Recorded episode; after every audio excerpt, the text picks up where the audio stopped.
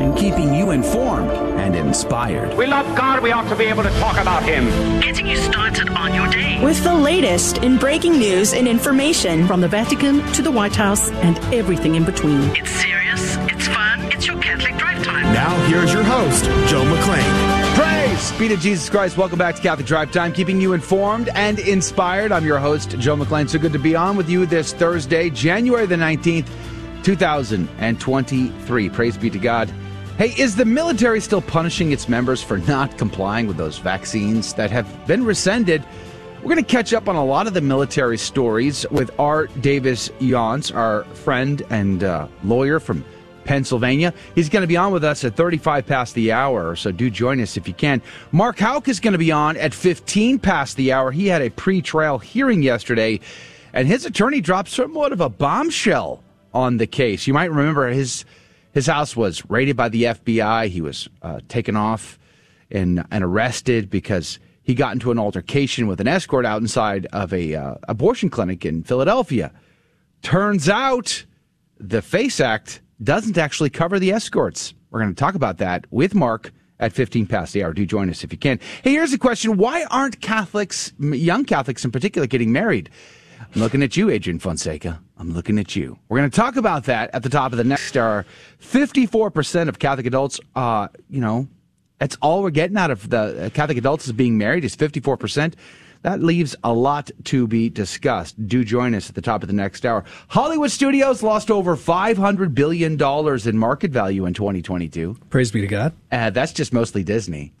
uh, 40, it's like 30 other media companies showed 40% losses as well. So hmm.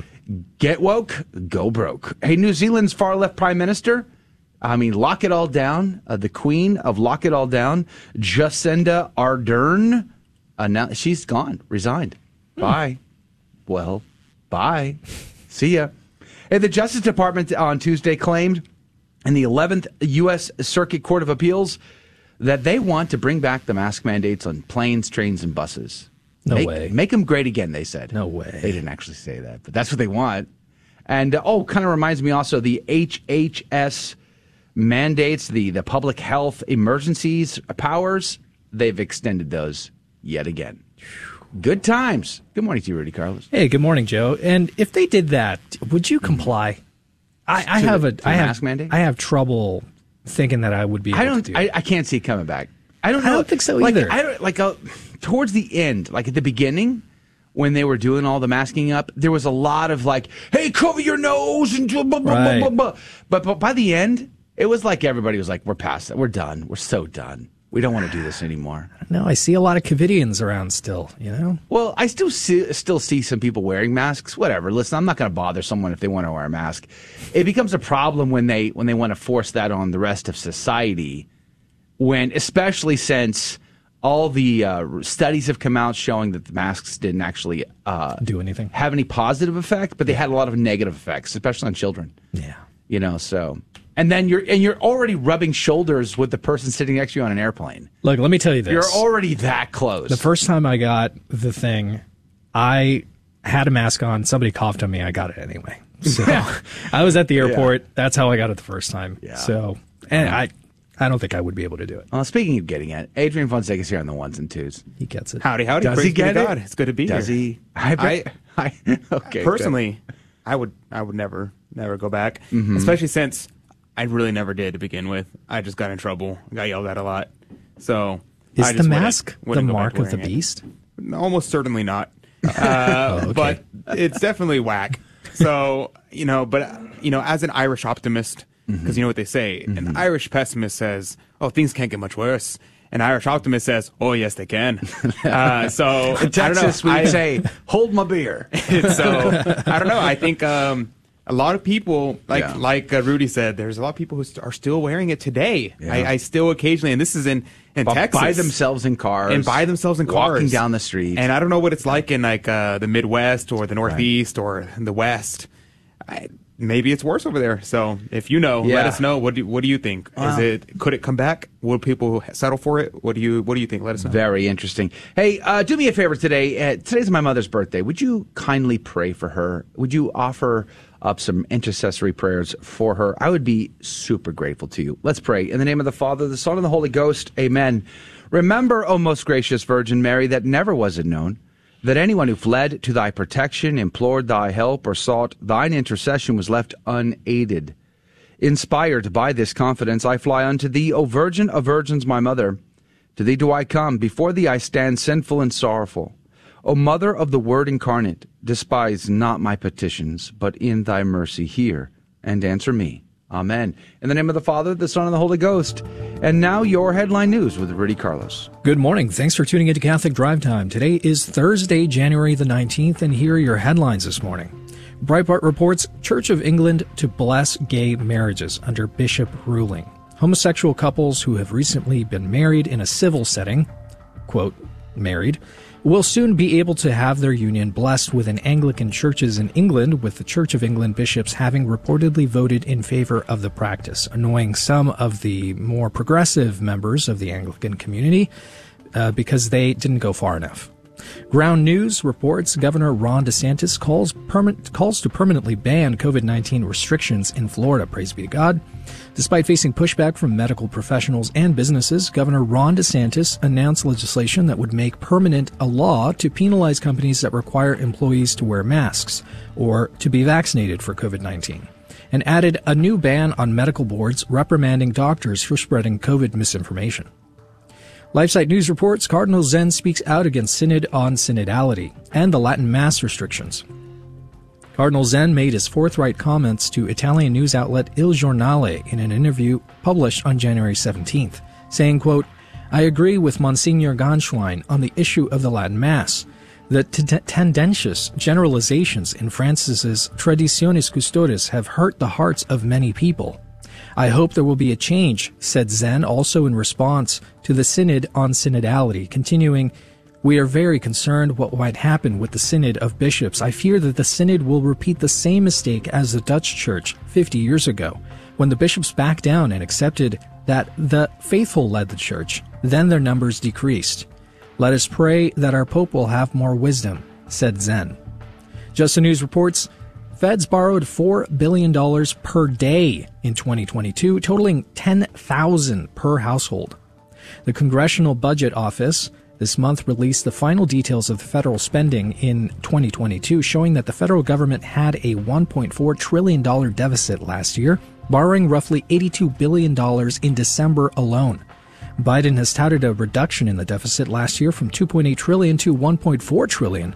While that is true, the 1.4 trillion figure is still much higher than when he took office in 2019. The budget deficit was less than $1 trillion then. And those are your headline news this morning. God love you. The saint of the day is Saint Margaret of Hungary. Margaret, the daughter of King Bela IV, champion of Christendom, and Queen Mary Lascaris of Hungary, born in 1242, was offered to God before her birth and petitioned that the country would be delivered from the terrible scourge of the Tartars. The prayers having been answered, the king and queen made good on their promise by placing the rich and beautiful three year old in the Dominican convent of Vesprum. Margaret was not content with simply living in the house of God. She demanded the religious habit and received it at the age of four. Furthermore, she took upon herself the austerities practiced by the other sisters, fasting, hair shirts, the discipline, and night vigils. She soon learned the divine office by heart and chanted it happily to herself as she went uh, about her play. She chose the least attractive duties of the nuns for herself, and she would starve herself to keep her spirits humble. Her father built for her a convent on the island of Dunab between Buda and Pest. To settle the manner of her vocation here, she pronounced her vows to the Master General of the Order, Blessed Humbert of the Romans in 1255, and took the veil in 1261. Again, when Margaret was 18, her father made an attempt to sway her from her purpose because King Ottokar of Bohemia, hearing of her beauty, had come seeking her hand. He even obtained a dispensation from the Pope and approached Margaret with the permission. Margaret replied, as she had previously, quote, I esteem infinitely more the King of heaven and the inconceivable happiness of possessing Jesus Christ than the crown offered me by the King of Bohemia. End quote. Having established that she was not interested in any throne but a heavenly one, she proceeded with great joy to live an even more fervent religious life than she had before. Margaret's austerities seem excessive to us of a weaker age. The mysteries of the Passion were very real to her and gave reason for her long fast, severe scourgings, and other mortifications detailed in the de- depositions of witnesses taken seven years after her death. She had a tender devotion to Our Lady, and on the eve of her feast, Margaret said a thousand Hail Marys. And on Good Friday, she was so overcome at the thoughts of our Lord's Passion that she wept all day. She was frequently in ecstasies and very embarrassed if anyone found her so and remarked on her holiness. A number of miracles were performed during her life and many more after her death because Margaret had an implicit faith in the power and efficacy of prayer. The princess nun was only 28 when she died. The island where her convent stood, called first the Blessed Virgin's Isle, was called the Isle of Margaret after the saint. She died January 18, 1271 in Budapest, Hungary, and canonized not until 1943 by Pope Pius XII. Saint Margaret of Hungary, pray for us. Praise be to God in all things. The gospel today comes to us from Mark chapter 3 verses 7 through 12. Jesus withdrew toward the sea with his disciples. A large number of people followed from Galilee and from Judea. Hearing what he was doing, a large number of people came to him also from Jerusalem, from Idumea, from beyond the Jordan, and from the neighborhood of Tyre and Sidon. He told his disciples to have a boat ready for him because of the crowd, so that they would not crush him. He had cured many as a result, those who had diseases were pressing upon him to touch him. And whenever unclean spirits saw him, they would fall down before him and shout, You are the Son of God! He warned them sternly not to make him known. The Gospel of the Lord. Praise to you, Lord Jesus Christ. The Venerable Bede had a lot to say today. He says, Both, both therefore fell down before the Lord, those who had the plagues of bodily diseases, and those who were vexed by unclean spirits. The sick did this simply with the intention of obtaining health, but the demoniacs, or rather the devils within them, because under the mastery of a fear of God, they would they were compelled not only to fall down before him, but also to praise his majesty. Venerable Bede also pointed out something that I found really, truly fascinating. He says, uh, and here we must wonder at the blindness of the Arians, who after the glory of his resurrection denied the Son of God, whom the devils confessed to be the Son of God, though still clothed with human flesh. Why is this fascinating? Well, the next time you run into, say, a Mormon, a Jehovah's Witness, or somebody like that, who deny the divinity of the Lord and Savior Jesus Christ. This is the this is the quote right here. It's great. Like even the devils recognize Jesus for who he is, and you people don't. Let that sink in for a moment. The Theophilus would say, morally, again, the Herodians, that is, the persons who love the lusts of flesh, wish to slay Christ. For the meaning of Herod, Herod is of skin. But those who quit their country, that is, a carnal mode of living, follow Christ, and their plagues are healed, that is, the sins which wound their conscience. But Jesus in us is our reason, which commends uh, that our vessel, that is our body, should serve him, lest the troubles of worldly affairs should press upon our reason. The Venerable Bede would go on to say, A sinner is forbidden to preach the Lord, lest anyone listening to his preaching should follow him in his error. For the devil is an evil master who always mingles false things with true, that the semblance of truth may cover the witness of a fraud. But not only devils, but persons healed by Christ and even apostles are ordered to be silent concerning him before the passion lest by the preaching of the majesty of his divinity, the economy of his passion should be retarded. Close quote, the Venerable Bede. Did you catch that about error? Not listening to false teachers because they use a bit of the truth to propel a lie into your mind like a seed. That's a weed you do not want. So be very careful about the teachers that you listen to false teachers should be ignored. Hey, we'll be right back. Mark Houck is coming up next. We're going to talk about his pretrial hearing yesterday. Big bombshell news. All that and more. It is here where you'll find the best marriage counselor, greatest healer, wisest teacher, and closest friend. It's a place where you'll escape the chaos of the world and find the lasting peace that only comes from God. Jesus is personally waiting to embrace you now with his divine mercy and healing love.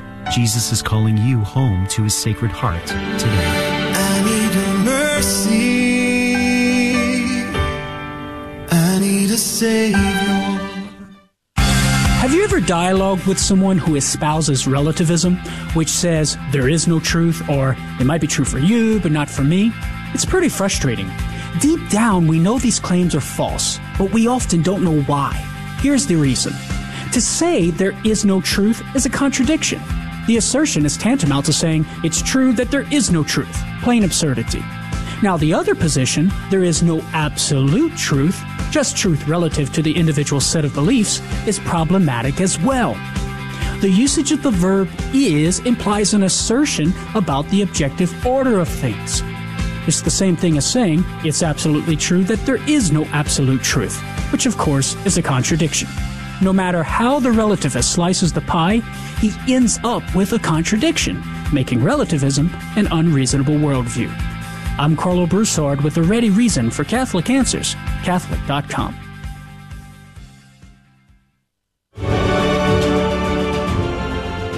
Praise be to Jesus Christ. Welcome back to Catholic Drive Time, keeping you informed and inspired. I'm your host, Joe McClane. So good to be on with you. Praise be to God.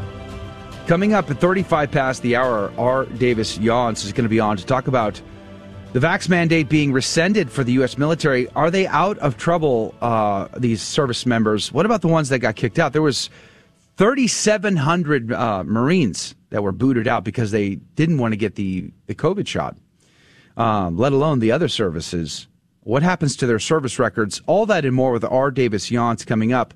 Do join us if you can. Our good friend Mark Houck is on the line with us this morning. Good morning to you, Mark. Good morning, Joe. Good to be with you. Praise be to God. Merry Christmas and Happy New Year to you. How are you, my friend? Uh, we're doing well here. A little rainy in Pennsylvania, but we're doing well. That's good. Praise be to Jesus. Uh, I guess it's an all Pennsylvania show today. R. Davis is also from Philly. So uh, oh, nice. good times, good times. All right. So yesterday, b- uh, breaking news, bombshell news, big hear, uh, pretrial hearing for you yesterday.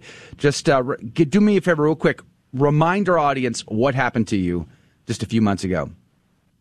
Oh, sure. Uh, well, um, it stems from a, a another uh, incident uh, in 2021, but uh, the big news was September 23rd of of this past year, 2022.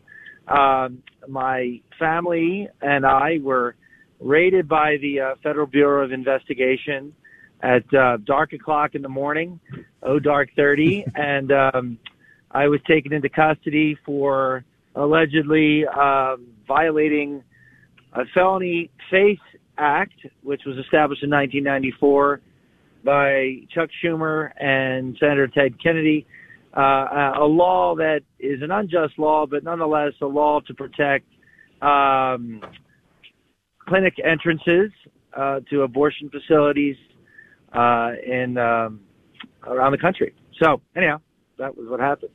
And yesterday was your first uh, appearance in court. Yeah, actually, it was Tuesday. It was uh, it was a pretrial hearing. It was my second appearance. We had uh, arraignment five days after the arrest.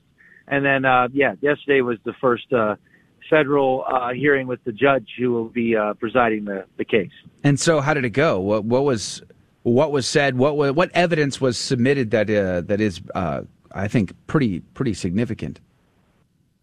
Yeah, so I think you're referring to a brief that was filed um, that day. Thomas More Society co-counsel Peter Breen filed a a brief that basically uh, brought to the attention of the courts, which really hasn't been made um, available to the courts even back in when they were using this initial FACE Act during the Clinton administration. Um, there was a dialogue on the on the Senate floor between Ted Kennedy and uh, David Durenberger from Minnesota. Uh, Ted Kennedy was the Senator Kennedy was the sponsor of the FACE Act Um, and basically, questions were being put on the floor as to who this applies to.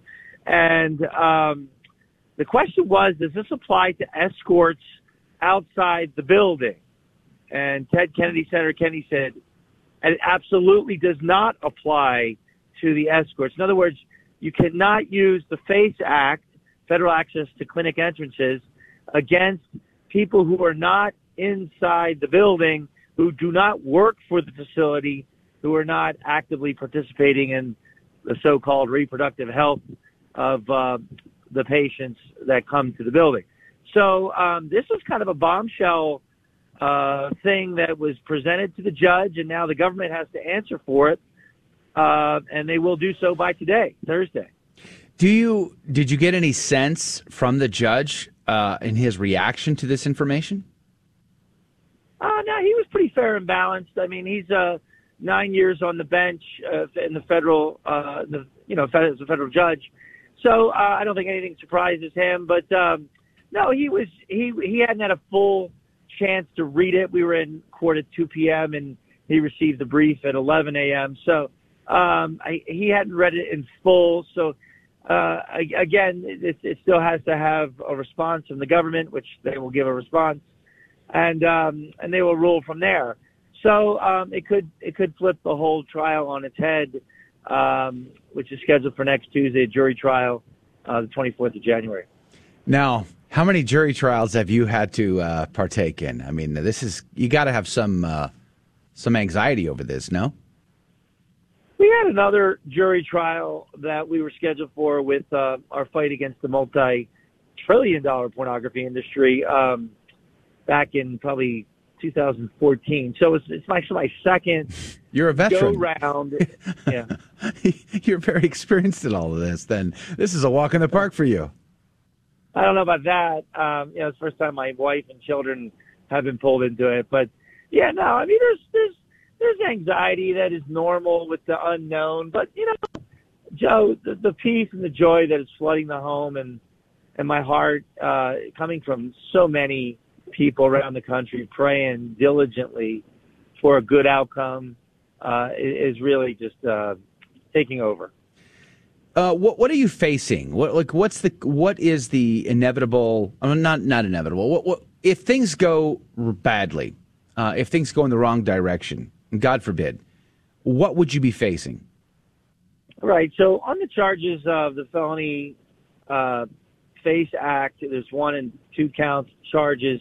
Um, it, it's up to 11 years if you want to just look at the max term in prison uh, with a $350,000 fine and um, a three-year um, probationary proposed uh, period.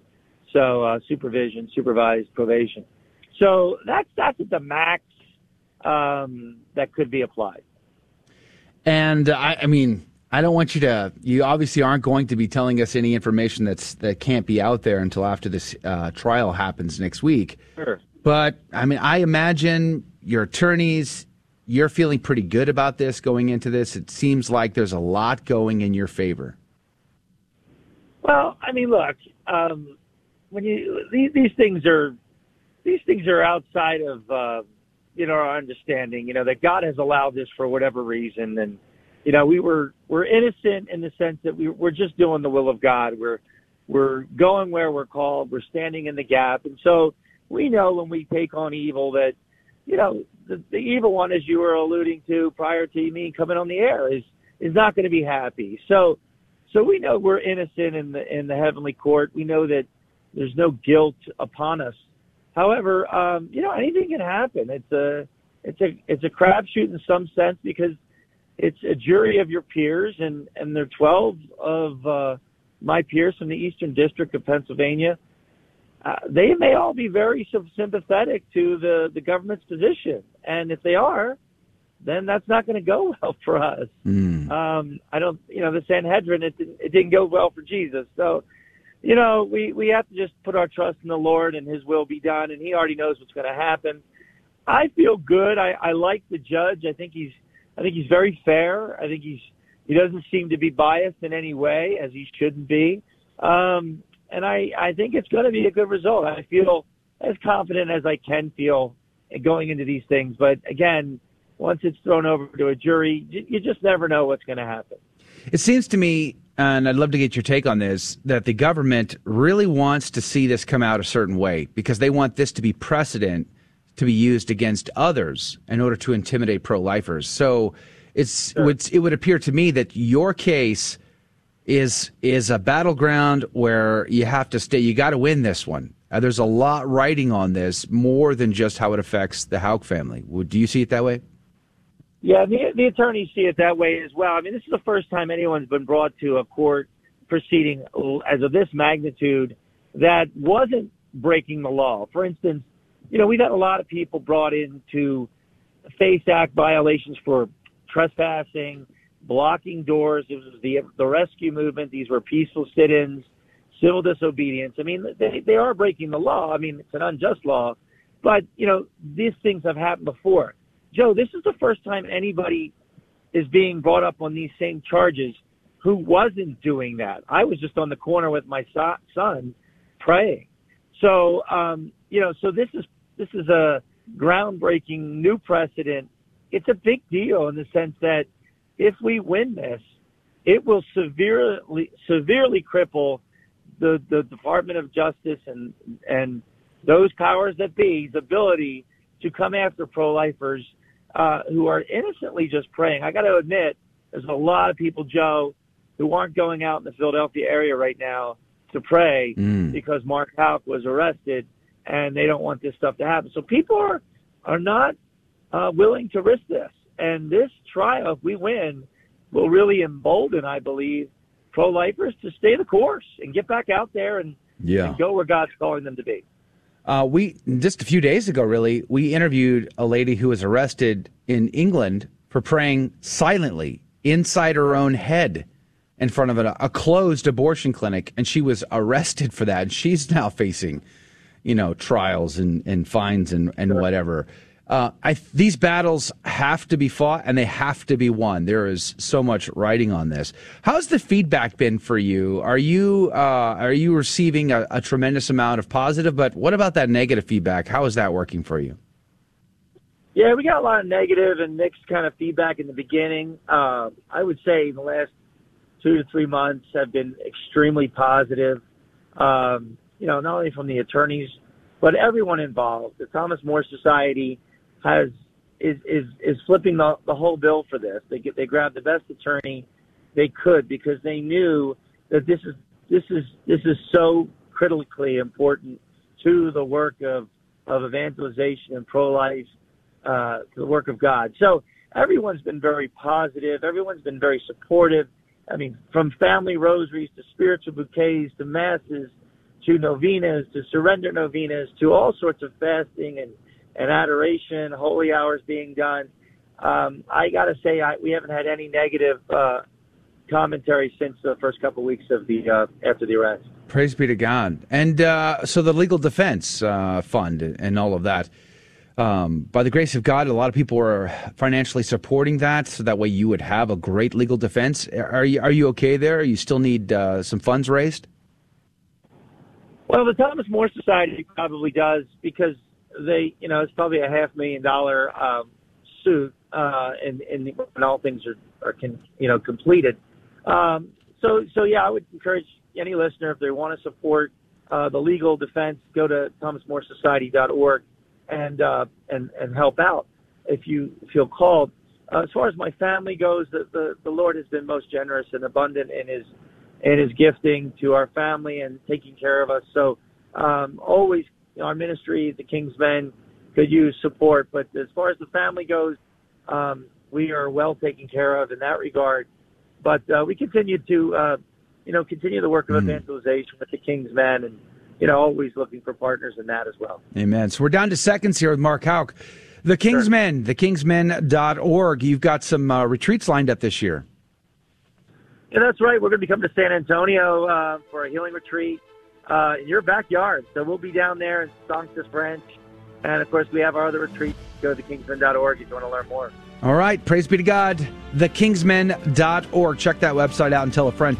Mark Houck, God bless you. God love you, my friend. Thanks for being on with us and catching us up. We're going to be praying for your successful trial next week. All right, well, look for that. Hey, we're going to be right back. R. Davis Younts is coming up next. Don't go anywhere. More Catholic Drive Time is next. This is Dale Ahlquist with a Chesterton Minute. Have you ever noticed that sometimes it's hard to get along with your family? That sometimes the people in your family are downright uncongenial? Well, G.K. Chesterton says that is precisely why the family is so important. Because it is often uncongenial. Every family is filled with the same problematical people that you find everywhere else. And so, anyone revolting against the family is simply revolting against mankind. As Chesterton says, Aunt Elizabeth is unreasonable, like mankind. Papa is excitable, like mankind. Our youngest brother is mischievous, like mankind. And so, if we can get along with our family, we can get along with anyone. Want more than a minute? Visit our website, chesterton.org.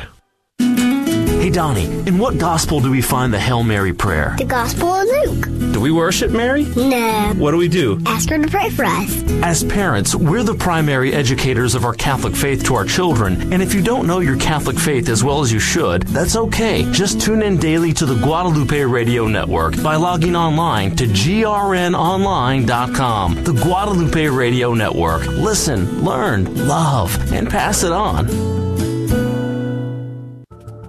Welcome back to Catholic Drive Time. This is Rudy Carlos keeping you informed and inspired. And here's a couple more headlines for you. This one's from Just the News. 1% of U.S. counties account for 42% of nationwide murders, a study shows. The 1% is 32 counties, which have 21% of the U.S. population, according to a study of a 2022 homicide uh, study here, published on Monday by the Crime Prevention Research Center. In 2020, Cook County, Illinois had the most murders, 775. Los Angeles County, California was number two with 691, and other counties with high numbers of homicides include Harris County here in Texas, Philadelphia County in Pennsylvania, and New York City. Catholic News Agency reports Christian persecution at its highest point in 30 years. The persecution of Christians is at its highest point in three decades, according to the latest report from advocacy group Open Doors. The World Watch List, released by Open Doors on January 18th, reported that overall the number of Christians facing persecution worldwide remained steady in 2022 at approximately 360 million. In a list of the 50 countries with the most persecution, North Korea returned to the first spot in 2022. The year prior, Afghanistan had landed it itself at the top ranking following the Taliban's takeover of the country's government. Afghanistan ranks ninth in the latest list because the country's Christians have either been killed, fled, or are in strict hiding, according to Open Doors' Italian director Christian Nani. In sub Saharan Africa, anti Christian violence has reached unprecedented intensity, the report said. Nigeria continues to be the epicenter of massacres, with 5,014 Christians killed in 2022 alone, nearly 90% of the total number of Christians killed worldwide at 5,621. Almost 90% of kidnappings carried out against Christians in 2022 also took place in Nigeria, where Nani said there was a kidnapping business taking place.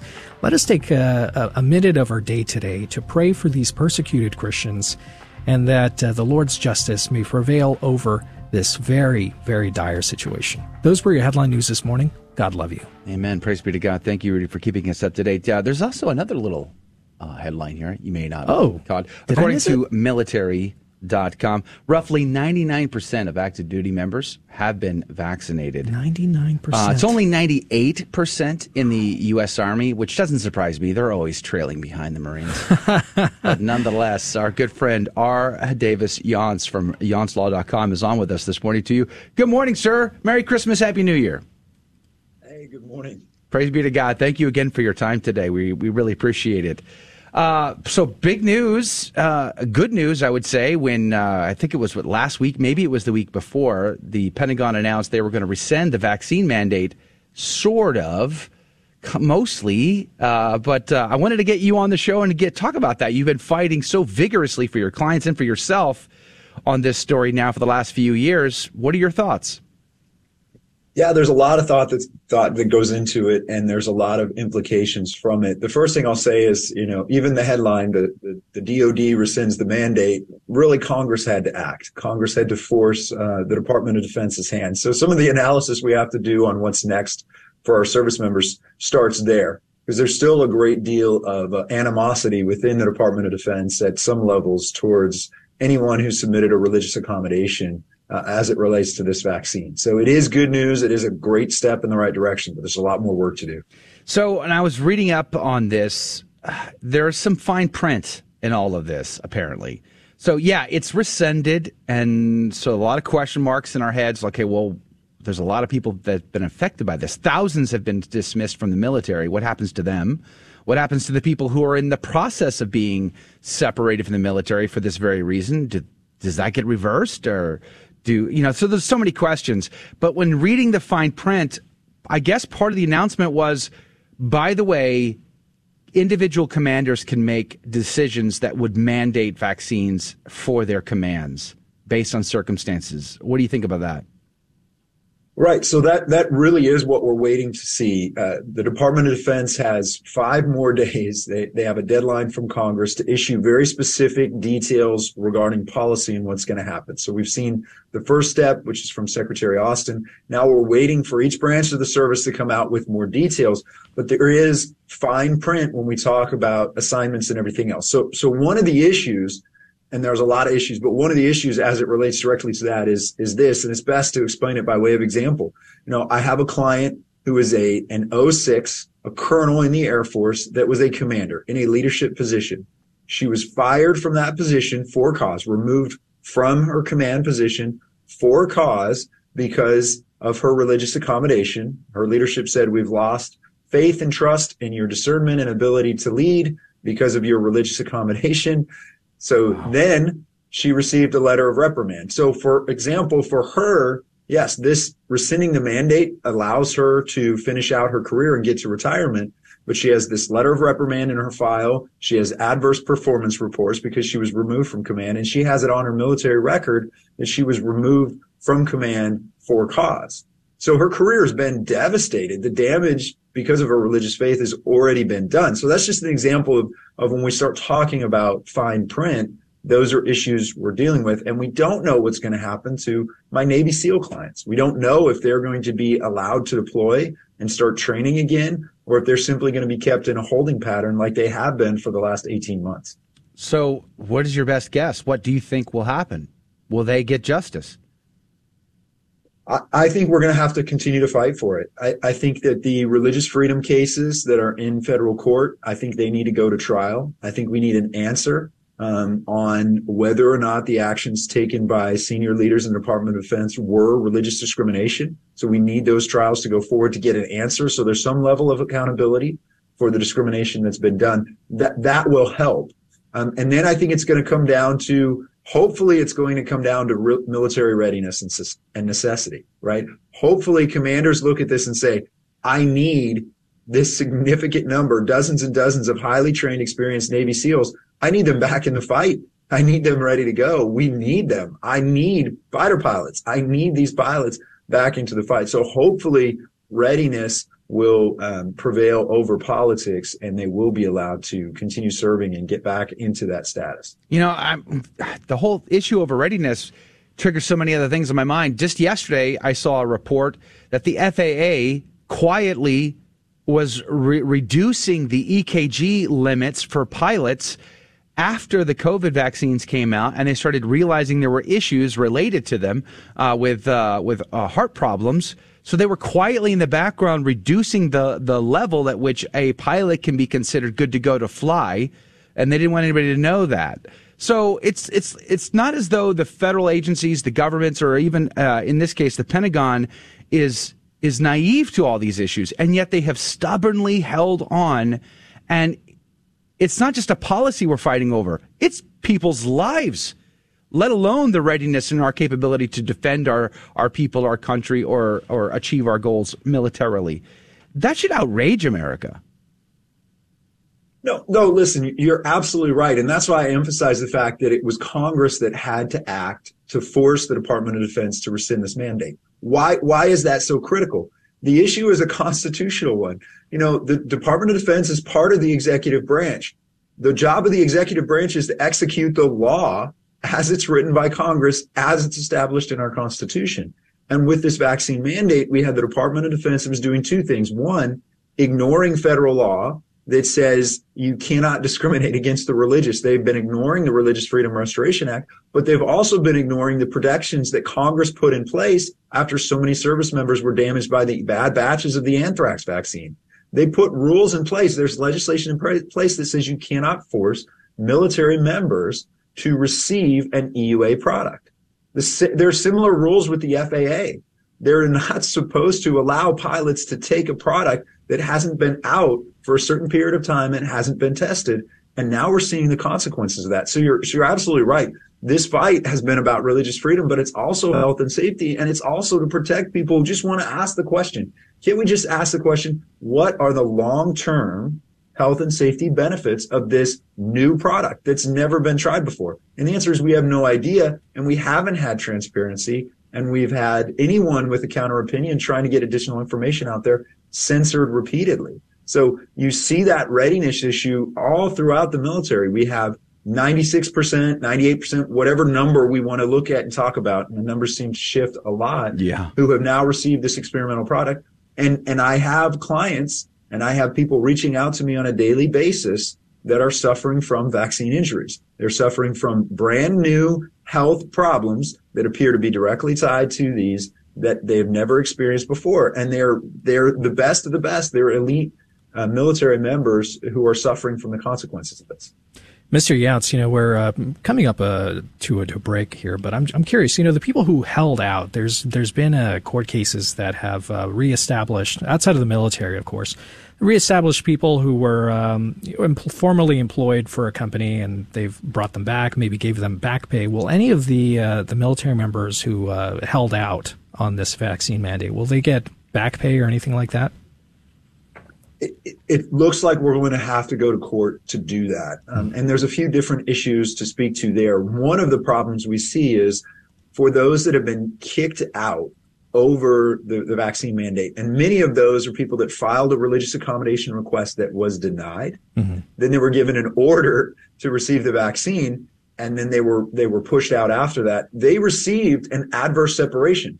So they received a, a less than honorable, a general discharge, and their DD 214, that all important document that says I served in the military, says on it the reason you're separated is for misconduct, commission of a serious offense. Hold that thought. R. Davis Younts is our guest. We're talking about these issues related to our men and women who serve us in the military. YountsLaw.com is his website. We're going to be right back. More is coming up next. Hello, this is Steve Gleason with your one minute tool for Catholic evangelism. Here's the question for your non Catholic friend Is the very contemporary popular idea that a faith alone salvation, which occurs by repenting of sins and asking Jesus in one heart, sufficient to enter and warrant heaven upon death? I say no, it's not. Many evangelicals will say just follow the Romans road, which is four verses snatched out of the book of Romans, and when followed, heaven is promised. Well, here's your three best friendship tools for Catholic evangelism. Number one, the Bible. The Gospels, nor the epistles, nor the apostolic and early church fathers ever wrote anything anything like this mechanical approach. Secondly, the marriage experience. After wrongdoing and temporary departure from your family, does a simple one time, hey honey, I'm really sorry, bring you back into the family? And thirdly, teaching of the Catholic Church, water baptism, loving God and neighbor, which is displayed by consistent acts of charity while maintaining a perseverant hope of heaven, is the surest way to God's eternal presence. And my pesky comeback. That Romans road is presumptuous and significantly dumbs down the holy value and price of salvation. And remember, that Romans road has some potholes. Holy raffle, Batman! The GRN is raffling off a Mercedes Benz CLA 250C. If we win, that could be our new Batmobile. Great idea, Robin. Uh, how do we get tickets? Easy, Batman. Just go to grnonline.com or call 888 784 3476. Tickets are $25 for one or $100 for five. I knew you were good for something. Quick, hand me my bat phone. Be to Jesus Christ. Welcome back to Catholic Drive Time, keeping you informed and inspired. I'm your host, Joe McClane. So good to be on with you. Praise be to God. R. Davis Younts is our guest. YountsLaw.com. That's Y O U N T S. YountsLaw.com. I like your description. Uh, Christian, husband, homeschool dad, and former military officer providing strategic legal guidance and expert criminal, criminal defense to military, federal law enforcement, and other patriots. That's good stuff right there. Woo! Welcome back to the show, R. Davis Younts. Uh, let's go back to readiness for a second. Um, recruiting numbers are at an all time low. I mean, they are scraping the bottom of the barrel, lowering lowering the bar, and it was already not like high. Okay, it was let's so much so that they're they even implemented uh, people who are not ready. They put Yeah. them in a program to get them even to like, okay. basic training. I mean, when I joined, the, when I enlisted Marine Corps, 17, raised my right hand, swore an oath to defend the Constitution. I had to, I was already overweight. I had to lose, I don't remember how many pounds. So I was working, I was exercising seven days a week. I mean, I think the, the my, my recruiter like allowed me to eat, I don't remember, like a thousand calories a day. I mean, just, it was so terrible, right? And I squeaked by just to get to go to boot camp. It was such hard work. So already the the bar was not like stellar for at least the enlisted rank, um, but now they're lowering it even more, and they're still not able to really get. I mean, they're offering bonuses and everything else, and they're just not able to fill those numbers, and they're stubbornly still trying to persist down this road, punishing men and women who have who've said they have a religious exemption to getting this shot or other issues. How do you see that eh, from that perspective?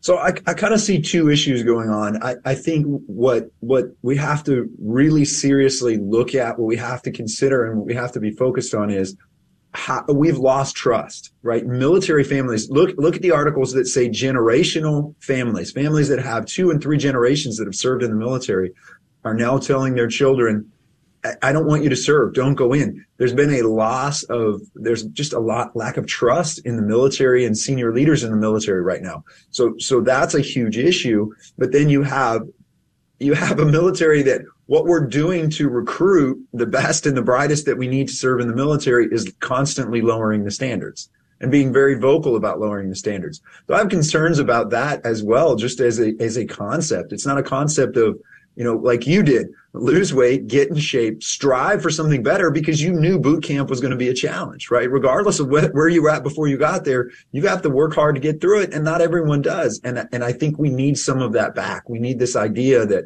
that we need men with chests, right? C.S. Lewis. We need this idea of, of real people dedicated serving for the right reasons. But everything we're doing in the military feels like, and some of it's so politicized, but it feels like it's against that. It's against those people who really want to serve for the right reasons with integrity. And it's so much of it feels like a social experiment or forcing a medical experiment with an experimental product on our military members. And we've been witnessing firsthand the get woke, go broke thing happening in our military these last few years. Uh, they're embracing all manner of social perversities and ideologies that have nothing to do with military readiness, nothing to do with being able to achieve, to fight, to win, and achieve these objectives, to defend our, our people, our constitution, our country. Um, it just seems utterly bizarre to waste taxpayer dollars on a social experiment. Right. And that's the question. What, what is the purpose of our military? Our purpose of a military is, is to defend our nation, to fight and wage our nation's wars, to, to protect the innocent. That, that's our responsibility. And readiness is the key to that. But if we're taking more and more time, more investing more and more money and bureaucracy and efforts into woke training, into how to properly put your pronouns in an email, and even some of the anti-extremism training that we've seen was so twisted. It was so anti just service and core values and everything else that that has had a devastating effect. And I can tell you with my clients who've gone through this battle over the vaccine, it is about broken trust and morale is low. It's, it's not even about the vaccine in, in the, in the near term. It's a bigger picture of whatever the issue is, why is the military forcing something rather than respecting constitutional rights and religious freedom? Why are they forcing something rather than following the law? Congress passed a law that says you cannot force an experimental project, an emergency use product on the military that whole issue in the law, that federal statute's just been ignored by military leadership who've said, no, we're going to do this anyway. And the Mm. answer is always, well, someone higher up told me we have to do this. Someone Right. higher up told me we have to do this. So those are the issues that I'm seeing. And that's my concern moving forward for the military.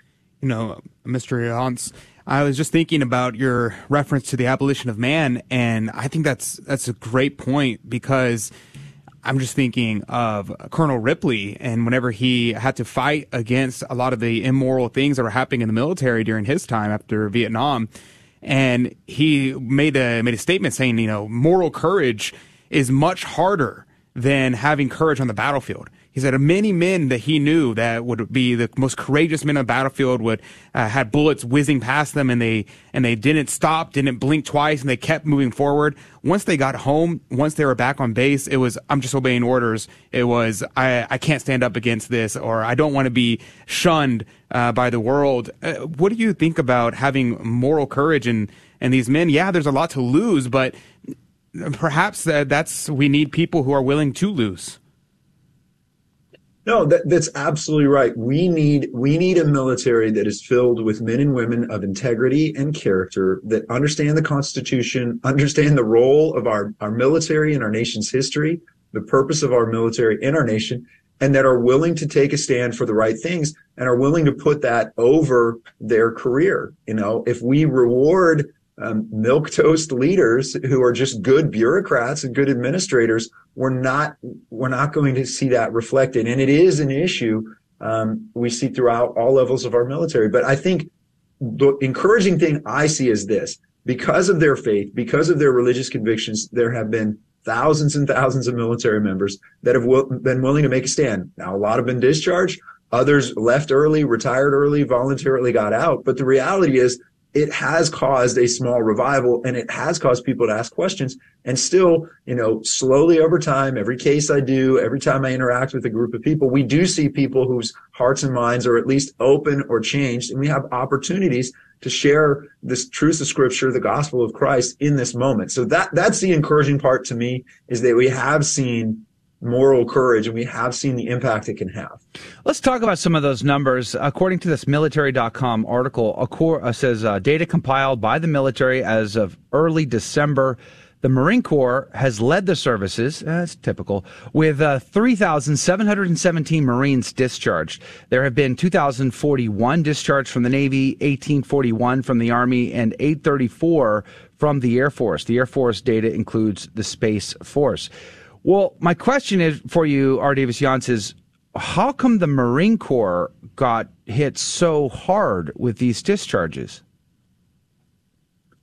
You know, I, I think it's a Marine uh, culture in some respects. The Marines are smaller, leaner, and more efficient at a lot of things they do, and and we see that reflected in these numbers.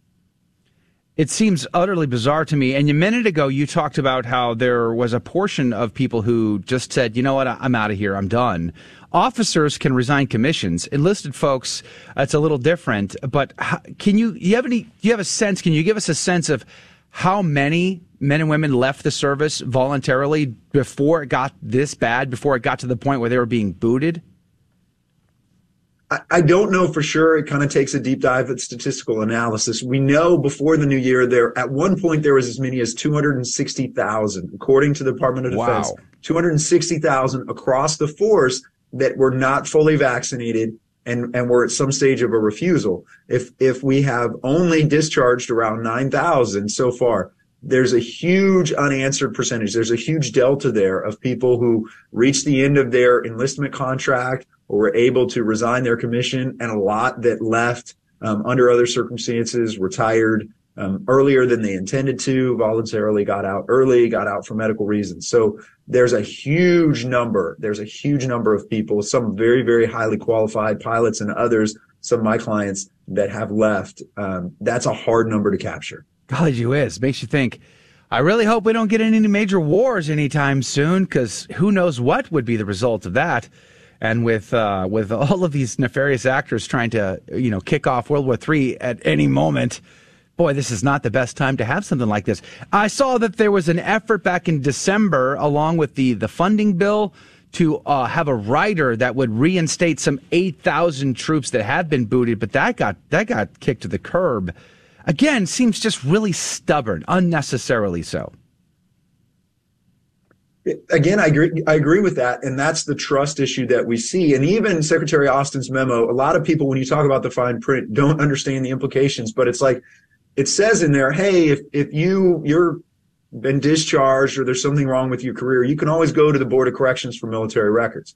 Well, the, the problem with that is it takes at least two years typically to get any sort of relief from the Board of Corrections. So when I hmm. said earlier about your DD 214 that says, hey, commission of a serious offense, misconduct makes it really hard to get a job, all of those service members in that situation, all my clients, we're going to be fighting for two years at least wow. with the Board of Corrections to try to get those things fixed. And there's no guarantee of winning. So we really do need that wow. bill to be revived in Congress because I have, I have zero confidence that the Department of Defense or the services are going to do anything to make that right. And all those people that were kicked out simply because they did not get this vaccine because of their DD214, right now they're ineligible to reenlist. They can't serve. They have a, a reentry code that prevents them from doing that. Wow. Well, we're just about out of time here, but can uh, I ask you, what would your advice be to somebody who's in this category? They are maybe looking at being separated. They're you know, maybe uh, there's like if you're a Marine, you're probably in uh, Camp Pendleton right now, waiting to be discharged.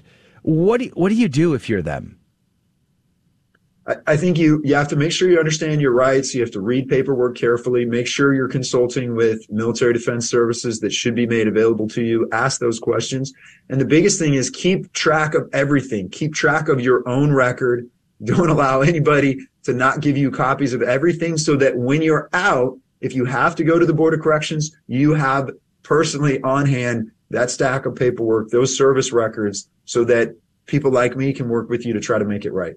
All right. Well, R. Davis Younts, yountslaw.com is his website, Y O U N T S law.com. If you know somebody who might be in this category and uh, fighting for their service in our U.S. military, you might reach out. YountsLaw.com. Y O U N T S Law.com. R. Davis Younts, God bless you. God love you. Thank you for your time.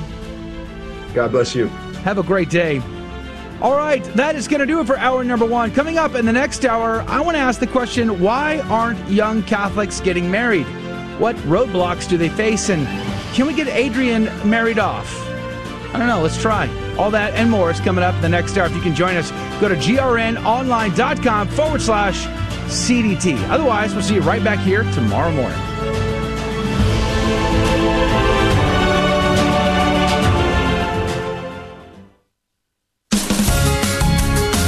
This is a Messy Family Minute with Mike and Alicia Hernon. It's a myth that there's a perfect way to be a parent. The reality is that every family, every couple, every child is different. But when parents work together, they can figure it out. We have 10 kids of our own, so we know this path is not an easy one. We used to think that it was our job to make our children into saints. Now we realize that it's their job to make us into saints. This parenting thing is full of dying to self, hardships that are both physical and emotional. Parenting makes you more aware of your sinfulness and weakness more than almost anything else you will ever do. But this is exactly where God wants us, so He can shower us with His mercy and love. God doesn't love us in spite of our humanity. He loves us because of it. Parenting is our path to holiness. And as we change and mature, we will be better parents. We may even become saints. To get more advice and encouragement, visit us at messyfamilyproject.org. Father John Bartunek, in his book, The Better Part, wrote Gratitude is one of the most beautiful flowers in the whole garden of virtues. It directly contradicts self centeredness, self indulgence, and self absorption. It builds bridges, unites communities, and softens hearts. It encourages and inspires. It cuts through discouragement and counteracts depression. It opens the soul to the truth and releases anxiety. It brings smiles and gladness wherever it blooms. What a pity that it is as rare as it is lovely. When was the last time you were truly grateful to our Lord for the spouse He has given to you? When was the last time that you told your spouse you are very grateful for him or her? Gratitude goes a long way in healing wounds. Give it a try. Go home today and tell your spouse how grateful to God you are that he or she married you. This has been a minute for your marriage and family from the Three Hearts Institute. You can connect with us on Facebook, Twitter, and Instagram. Are you on the CDT Insider email list? Hi, Joe McClane here. And every week I send you cool stuff straight to your inbox, goodies that you're not going to want to miss. Go to grnonline.com forward slash CDT and get signed up today.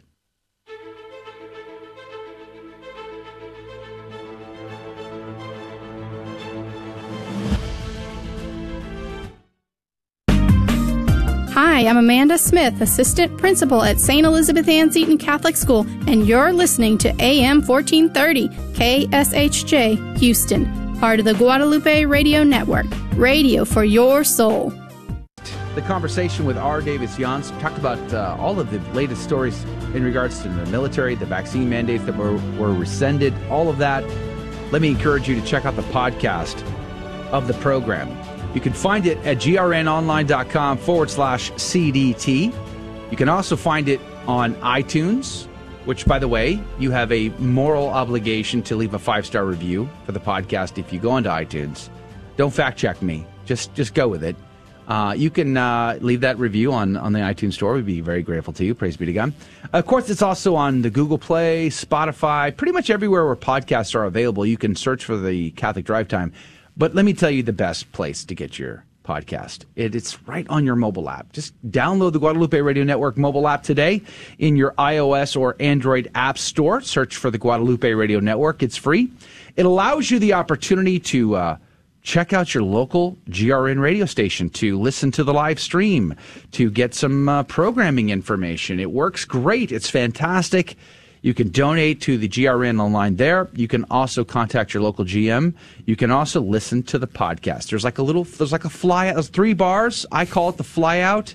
The Youngins, uh, what are you guys calling it again? I forget. Uh, but at any Do we rate, have an official name for that? I honestly have never I- heard anybody refer to it. Usually I they're the just three like, bars. "Hey, can you click The that three the, the, the the three menu- things, the menu the icon? on the on the uh, on the corner of the screen?" is it That's what they universally call it. known as the menu icon? No, it's not.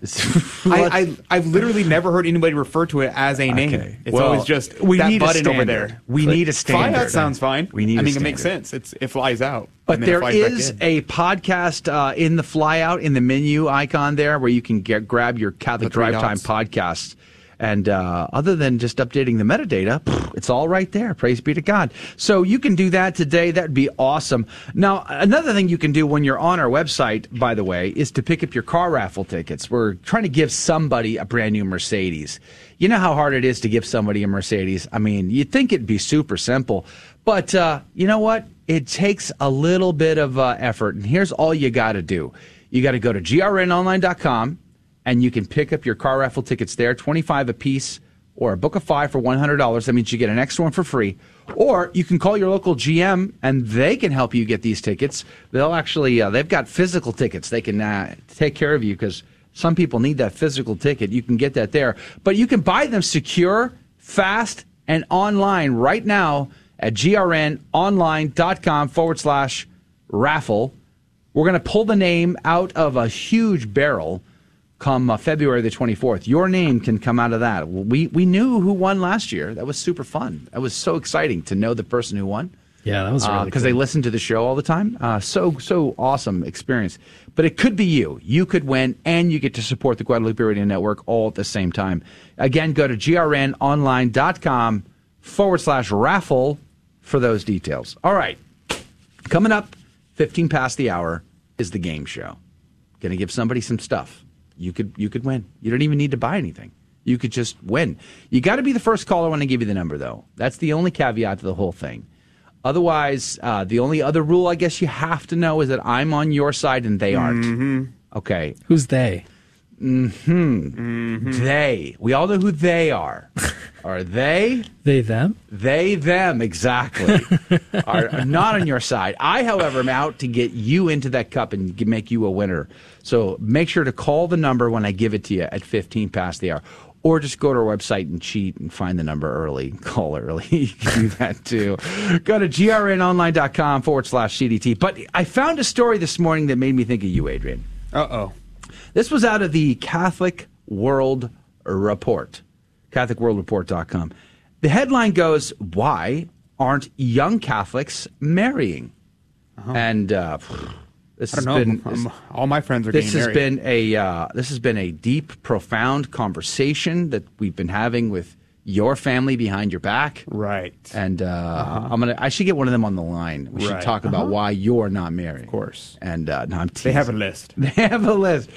All right. So this is a long article, and I'm not going to read the article today. I mean, I'll I'm going to read the conclusion to you. But here's one of the kickers. It says, despite the church's pro-marriage stance, Catholic marriage rates are not much higher than the general population. In 2014, while about 50% of Americans overall were married, the USCCB reported that about 54% of Catholic adults were married. Those Catholics who do marry, marry at older and older ages. So there's a couple things in this article that I thought were very fascinating, and I thought we should conversate about that. Like, what are the roadblocks that young people have about getting married? So one of the issues that wasn't really addressed in this was the fact that people are are not getting married in general now. So more and more that is just declining. I, I interviewed Dr. Kim Buckle as a part of my documentary film. This was a point that he brought up, and we were talking about divorce and the rates of divorce. He says divorce rates are going down. I'm like, oh, this is a good thing, right? He's like, no, not really, because people are not bothering to get married to begin with. Yep. And Dang. and when I asked him, well, what causes that? What why aren't they? And one of the points he mentioned was these kids are witnessing the total destruction of their parents' marriage. Hmm. They got a front row seat to the destruction of marriage. And this has been something that this article, I think, touches on. So, one of the caveats that this article brings up is uh, like here it says, uh, but in reality, devout young adults, even not so young adults in their late 20s and 30s, often get stuck in discernment, unable to commit either to marriage, priesthood, or religious life for fear that they might actually be called to a different vocation. So, this is one of the issues that the article brings up. And I find that very fascinating because I, I know in helping our daughter, our oldest daughter, discern her vocation, this is something that she often talks about. There's an anxiety that if you commit to one of these avenues, you're going to be letting God down. You're going to be making the wrong choice. You're going to be betting on the wrong horse. Uh, have you ever suffered with that, Adrian? No. Uh, Not at all. Not even a No little bit. No anxiety No, whatsoever. Here's here's an interesting thing. I Hold- uh, I want to get to this point first, and then you can move on. Uh, so, have you? Do you have friends that suffer with this? Anxiety about Making the wrong choice. Making the wrong choice. I, I guess. Um, I think most people really just want to be married. Do you think most people want to be married? Yeah. That At least may, among that may my be true. friends. That may be true. Um, but I have seen this. I've even seen this among priests. I've talked to priests who had this similar sentiment that like they felt like they were gambling, and if they bet wrong, the whole thing is up. Their soul is lost forever. Can you can you offend God by making if by by choosing holy matrimony, the sacrament, I thi- or by choosing holy orders or religious life? Are you going to offend God? I, I think this is a very fundamental problem with um, our modern talking, speaking about vocations. I think that it's caused a grave um, turmoil in people's souls, and it's not necessary. There's a there's this great book I highly recommend to anyone who's discerning their vocation. It's called um, the Vocation and Unnecessary Mystery, and it came out in 1920s. And in the book, the priest who's writing and forgetting his name, he says that during this time, during the modern time, this 1920s, he's saying there's great confusion about vocation, and there does not need to be. He said vocation, people have started creating this idea that you have to have these warm fuzzies and you need to have like you have to have a, this interior calling from God telling you hmm. that you're called to religious life. Almost like a And- locution. Almost almost like a locution, exactly. And and people turmoil over it and people are hmm. like, "Okay, God, what what do you want from me? What do you want me to do?" And they go in adoration, they do novenas, they do all these things begging God to reveal to them what they should do. But the this priest makes this the point very clear. He says, God has called everyone to religious life. St. Paul makes it clear. He said that he wishes all become like him and give up the good of marriage for the sake of the kingdom of God. Mm. And he says, but those who can't, go get married unless you burn with lust. And and then even to further the point, it is the highest calling and God will give you the grace to succeed in it. So what was the only thing that he mm-hmm. said? He said the only thing that's really necessary is how generous are you? How generous are you with God? Do you want to be generous with God and give up everything? Now, you don't have to. You're not required to. He even gives the example of the rich young man. He said the rich young man did not sin whenever he walked away.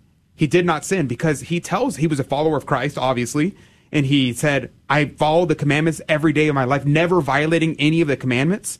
And then he says, What more can I do? And our Yeah. Lord calls him to perfection. He says, Okay, well, sell all you have, give to the poor, and come and follow me. And so he walks away sad. So, um, I exactly. I don't think you're going to break God's heart. You're not going to like you if you choose holy sacrament of matrimony, you're not going to destroy God's heart for you. You know, like that's not a thing. I know there's some anxiety out there. So, you know, you have to step out. You got to go down a road and if you're choosing to do the good, then you're not going to break God's heart in that. However, so there was some more points made in this article which I found very fascinating, which was written by a young lady by the way. And uh, she says there's a lot of cases where Catholics are growing up in families where mom and dad don't get divorced. They stay together, but they're miserable, and they're demonstrating that miserableness to the kids. Hmm. And then the kids are confused by that miserableness, and then they think, marriage looks hard. Marriage looks bad. I don't want this. So that's also contributing to uh, younger adults not getting married or waiting longer and longer to get married, pushing that age back, which means you're pushing childbearing back as well. Uh, so very, very fascinating there. In fact, and then you couple that on top of, then there's the message that gets uh, gets uh, communicated quite often: to wait, wait, wait, wait to date, wait to discern, wait, wait, wait, wait. And she says, uh, but rarely we are told when we should be ready for marriage or how to get ready. Rarely were we told when and how to take an active role in finding a spouse with God's assistance. Never were we told when to stop waiting and to start dating. She says the wait message we received growing up implied that there were guys out there just chomping at the bit to date us when the time came. But they, well, but where were they? She referred to college friends that were struggling to find dates and this active social life. And as a parent, I can tell you, yeah, that message is very clear for us to tell our kids, wait, wait, because I've had this conversation with my oldest daughter recently to say, listen, you can't discern a marriage if you're not in a relationship. So you have to have a relationship to begin the true and active process of discerning a marriage. Now you can you can discern God's will for your life. You can pray. You can prepare. You can educate yourself on what the church teaches about holy matrimony. What are, what are the responsibilities? All of those issues can be discussed and thought about and pondered without being in a relationship. But to actually discern a marriage, you have to be in a relationship first. And then the question becomes dating. Well, uh, social dating for the sake of just having a good old time, yeah, I would discourage that. Dating intentionally. And she talks about dating intentionally, and she's like, that whole intentionality thing can be a, a, a- deal breaker because if everything you do, every relationship you have, every social event you go to has to be under this intentionality banner, boy, you could be saying no more. And she was talking about how well, some ladies were actually saying no to some opportunities because of that intentionality thing. So I can see how that might be a pressure point for some of them. But let me read the conclusion to you as we run out of time here. I found this article very fascinating. Again, CatholicWorldReport.com says when it comes to dating and marriage, Catholics suffer from the most of the same problems that the secular world suffers from pornography, their parents' divorces, lack of responsibility and desire to commit, and much more. However, even Catholics who have escaped the snares encounter unique obstacles to marriage. They are told to discern their vocations carefully, and they do, sometimes for many agonizing years. They are told to wait to date until they are ready for marriage. So they do, but no one has told them when they will be ready to get ready. No one has told them how uh, to ask for a date, accept a date, go on a date, enjoy a date. Ironically, many have been taught far more about marriage and sex uh, than uh, and the beauty of it in God's plan, the dangers of its misuse, than about the many steps they must take before the time of marriage and sex are possible. Learning about NFP and theology of the body at 16 in mixed company, three years before I was ever going to go on a dinner with a man, seems pretty strange now that I think about it. I think there's some life lessons there for both me as a parent and young people. Maybe more on that in the after show. But right now, it's time to play the game show. We're going to learn something, we're going to laugh a little, and maybe give out prizes. You could win. Call 877 757 9424. 877 757 9424. Call right now. What does the word apologetics mean? The word apologetics is derived from an ancient Greek word apologia or apologia, which means an apology. Not an apology in the modern sense of the word, which is to say you're sorry for something, but rather an apology in the ancient sense of the word, which is to make a reasoned defense of something or someone. In ancient times, the word apology referred to the case a lawyer would make on behalf of his client. So, apologetics is about building the case for our faith, learning how to explain and defend our faith. Basically, there are three types of apologetics natural, Christian, and Catholic. Natural apologetics builds the case for truths that we can know from the natural light of reason, truths that are able to be known without any divine intervention. Truths such as the existence of God, the innate spirituality of the human soul, the objective reality of right and wrong. Truths which the articles of our faith rest upon and build upon. Christian apologetics, on the other hand, builds the case for divinely revealed truths, truths that cannot be known by reason apart from faith. Truths such as the reality of biblical miracles, the divinity of Christ, the virgin birth, and the resurrection, to name a few. Catholic apologetics encompasses all of Christian apologetics since Catholicism is the fullness of Christianity, but Catholic apologetics tends to focus on those truths of Christianity that are not generally believed by non Catholic Christians. Truths such as the Catholic Church having been founded by Jesus Christ, the papacy, the sacraments, the Immaculate Conception, and others. Again, the three main types of apologetics are natural, Christian, and Catholic. And in this course, we will be focusing mainly on Catholic apologetics, how to explain and defend the truths of our Catholic faith. A beacon of truth in a troubled world. This is the Guadalupe Radio Network, radio for your soul.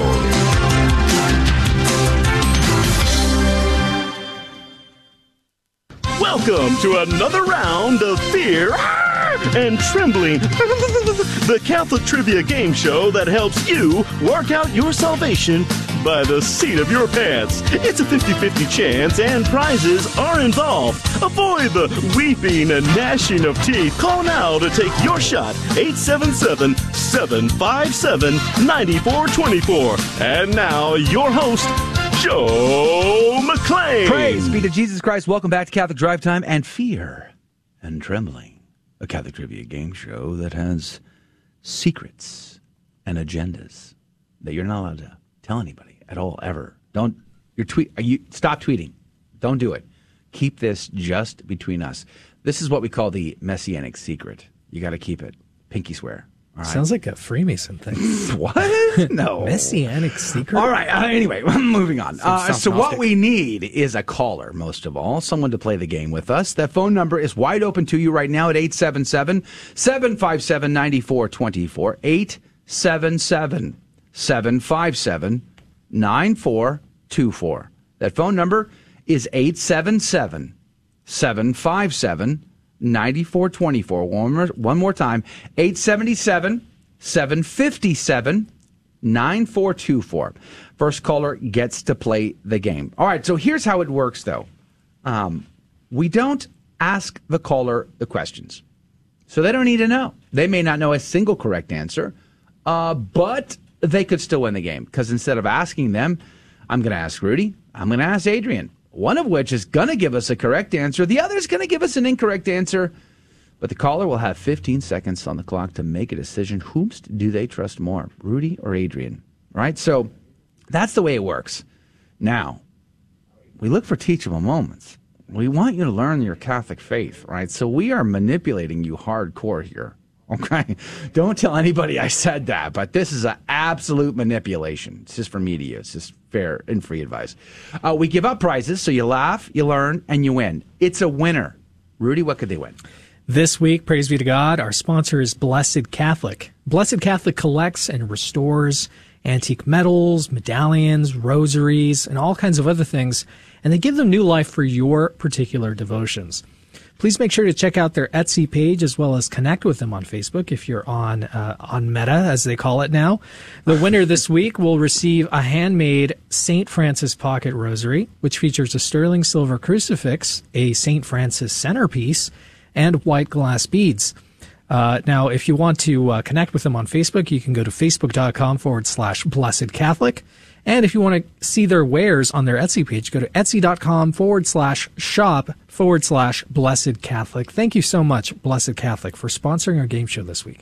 Praise be to God. Thank you, Blessed Catholic, for your generosity in allowing us to give out prizes to our audience. Amen. We appreciate that very, very much. Let's go to the phones.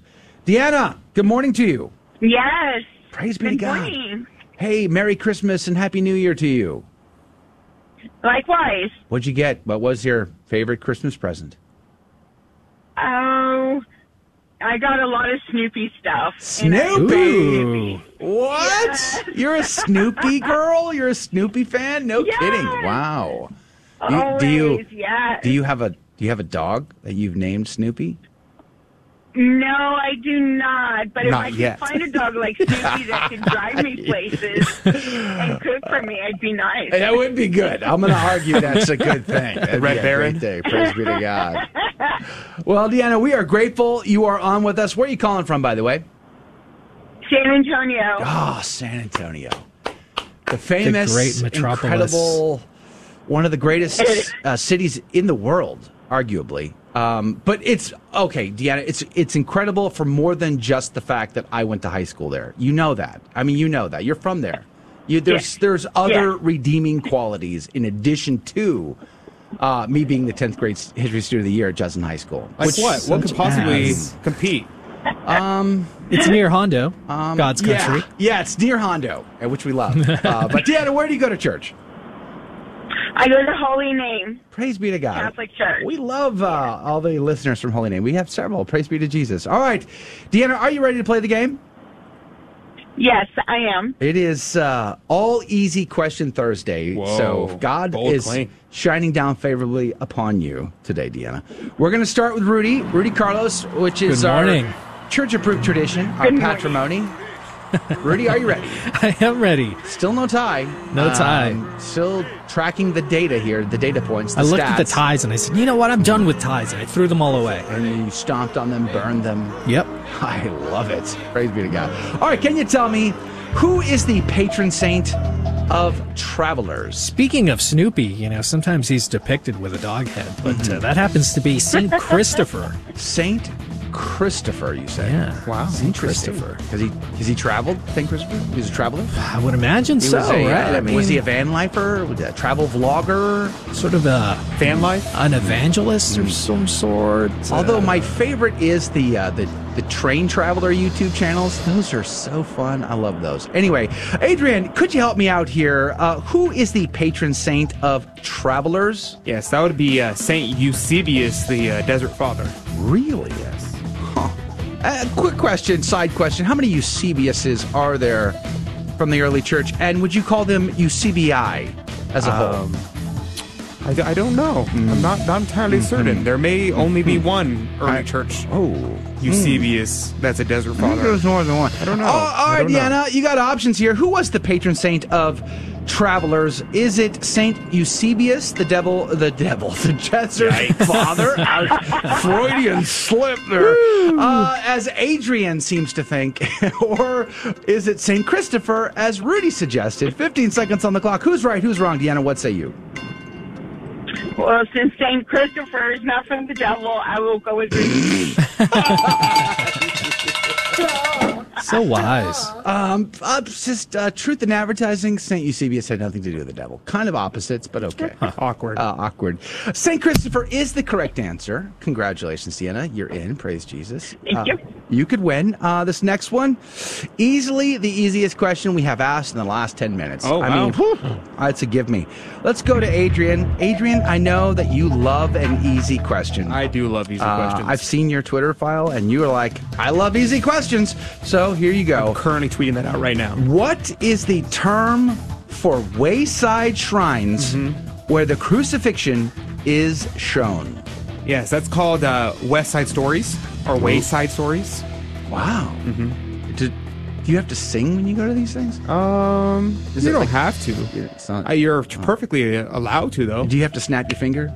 No, no, no. Snapping, you know, it'd be that's for something else. I see. That's for okay. something else. Uh, all right. Uh, let's just get a second opinion here. So Wayside stories. What you said? Yeah. Oh, Okay, got it. all right, uh, Rudy. Maybe you can help me out here. What is the term for the wayside shrines where the crucifixion is shown? We need to restore this in our Western culture. They're known as Calvaries. Calvaries. You should consider putting one up Mm-hmm. at, uh, at you know, like the edge of your property there. You know, as Oh. people walk by, you know, you see those little Yeah. libraries, Yeah. little little uh, glass doors, Yeah, you can open it, and Yeah. get whatever. Very democratic. You got to replace those with Calvaries. Calvaries. Yeah, I guess in Calvary, but more than one. You can learn a lot more from looking at the cross than those books in there. All right, Deanna, you got options, Deanna. Is it uh, Calvaries, as Rudy wants us to believe, or Wayside West Side Stories, as Adrian suggested? 15 seconds on the clock. Who's right? Who's wrong? What say you? I am going to go with Adrian. Mmm. Go the other way for Rudy. I'm so sorry. I'm so sorry, Deanna. Ooh. Okay, great. Wow. See, Joe, I told you it wasn't the easiest question in the last ten minutes. I have no idea what you mean. We haven't asked a harder question in 10 minutes This is time. the hardest question we've ever had. so- Uh, okay, the, I feel I feel somewhat responsible, Deanna. So uh, the correct answer is Calvaries.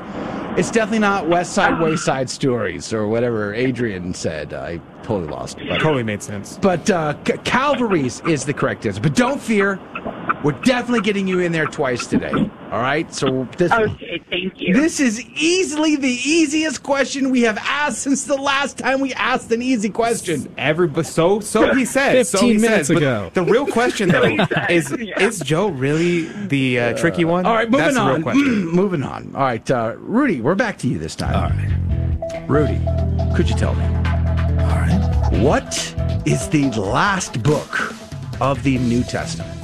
The last book of the New Testament, well, you know, the learn all about uh, you know, the life of our Lord, what happens, he Mhm. resurrects, yada yada. Then you end with what happens next, which is the Acts of the Apostles. The apostles go and they, And they act. spread every to every corner of the world the gospel. I see. Yeah. So Acts Hmm. of the Acts Apostles. of the Apostles. You're saying I'm not talking. To, I'm not talking about the tool of the acts. I'm talking about Okay. their acts. They're acting. They're acting orders. I see. I see. Okay, Axe. Got it.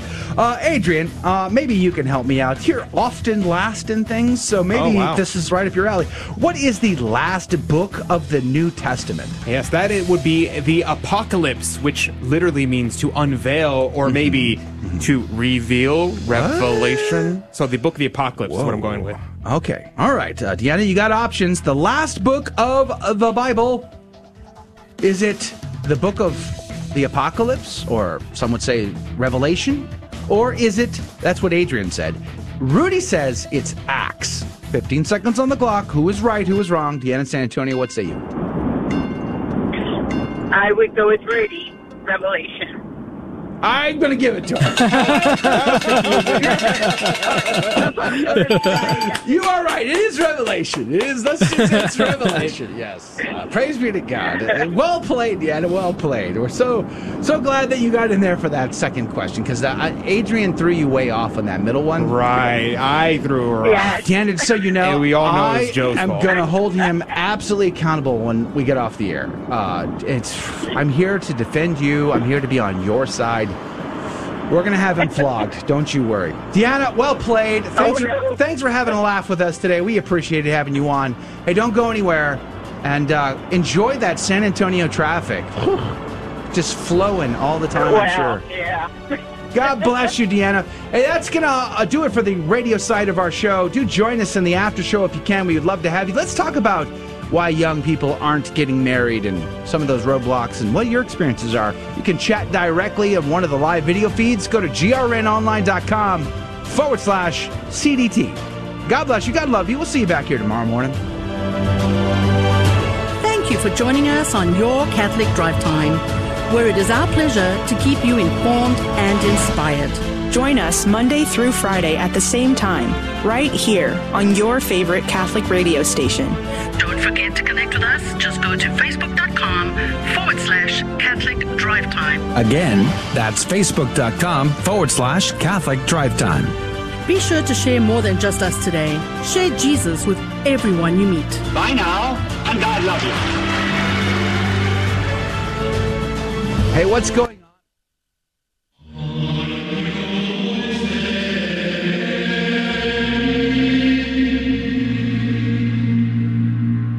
Guadalupe Radio Network now brings you the Holy Sacrifice of the Mass from the chapel at Our Lady of Corpus Christi in Corpus Christi, Texas. Corpus Christi Chapel, home of the SALT community. For more information, please visit salt.net. This morning's Mass is being offered for all of our online viewers and for all those listening on Guadalupe Radio Media.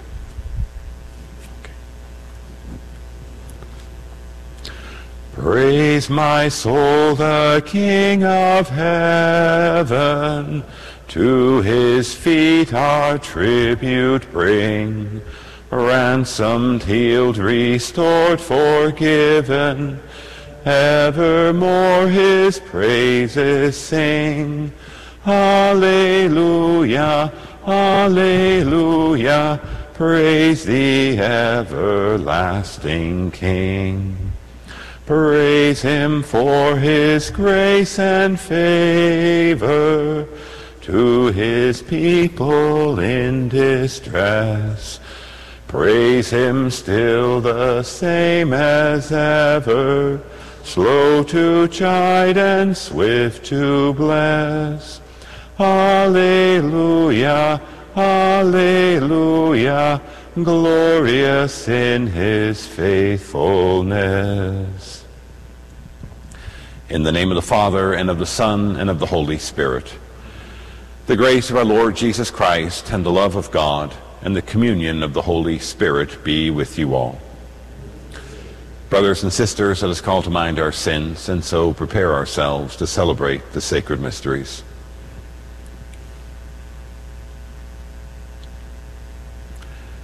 I confess to Almighty God, and to you, my brothers and sisters, that I have greatly sinned in my thoughts and in my words, in what I have done and in what I have failed to do, through my fault, through my fault, through my most grievous fault.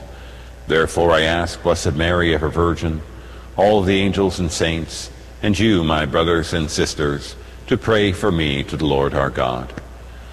May Almighty God have mercy on us, forgive us our sins, and bring us to everlasting life. Lord, have mercy.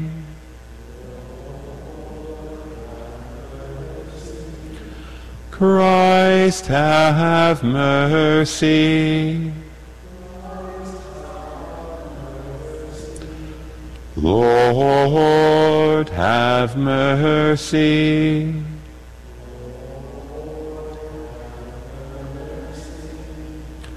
Let us pray.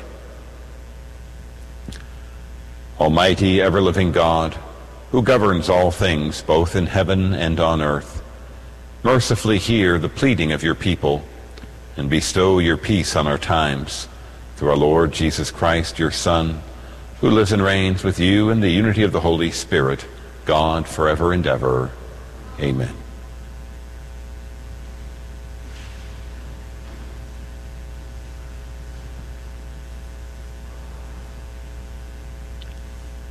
A reading from the letter to the Hebrews.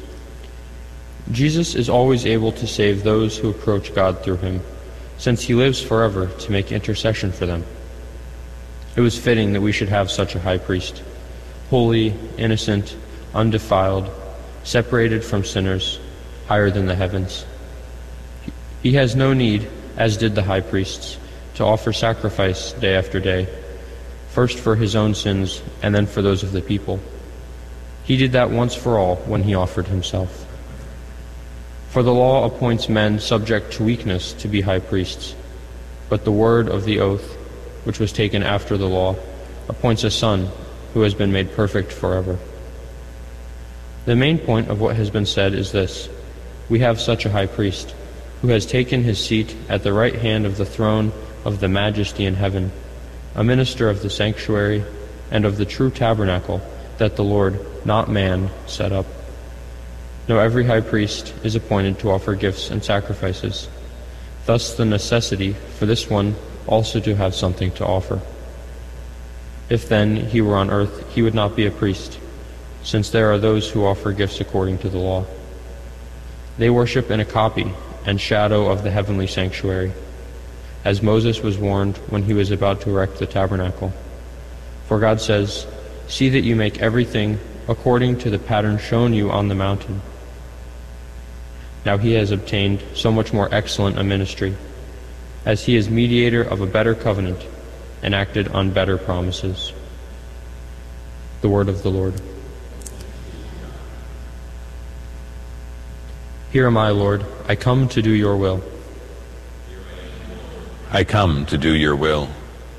Sacrifice or oblation you wished not, but ears open to obedience you gave me. Burnt offerings or sin offerings you sought not. Then said I, Behold, I come.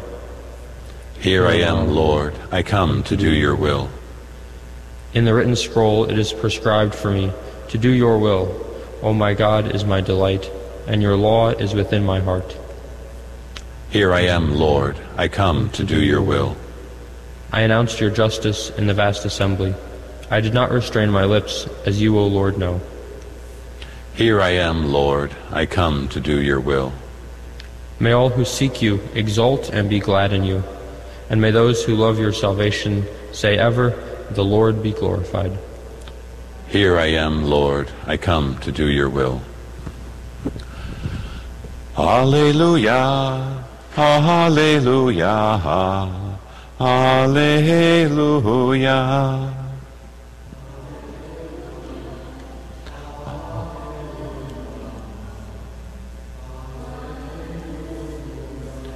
Our Savior Jesus Christ has destroyed death and brought life to light through the gospel. Alleluia. Alleluia. Alleluia. The Lord be with you. A reading from the Holy Gospel according to Mark. Jesus withdrew toward the sea with his disciples. A large number of people followed from Galilee and from Judea. Hearing what he was doing, a large number of people came to him also from Jerusalem, from Idumea, from beyond the Jordan, and from the neighborhood of Tyre and Sidon.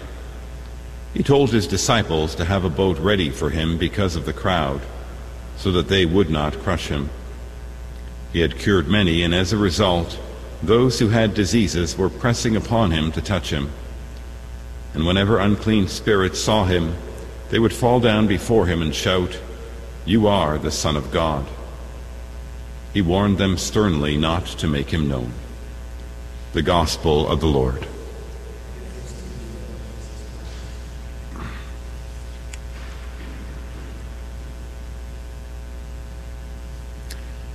Morning's Liturgy of the Word really speaks to us about salvation.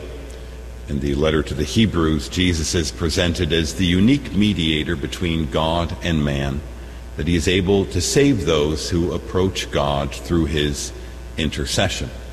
This is the consistent message of Hebrews that Jesus is the one true high priest.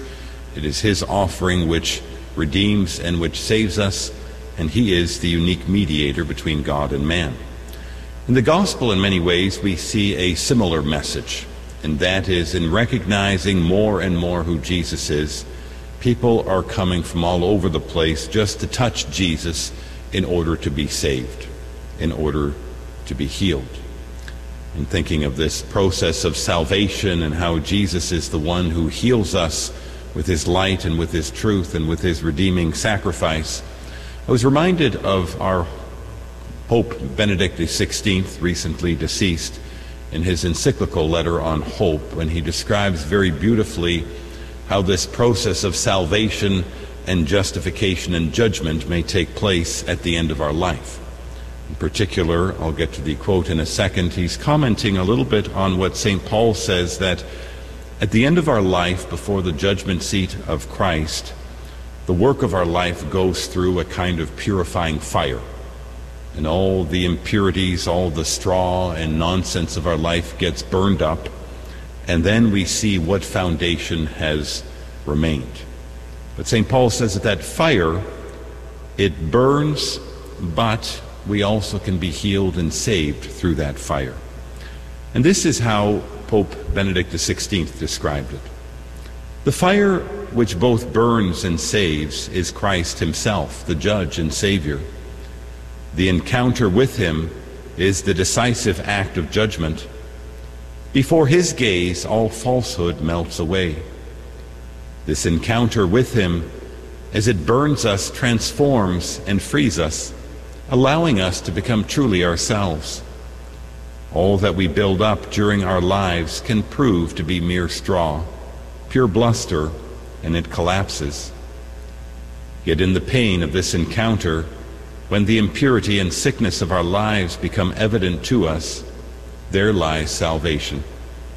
His gaze, the touch of his heart heals us through an undeniably painful transformation as through fire.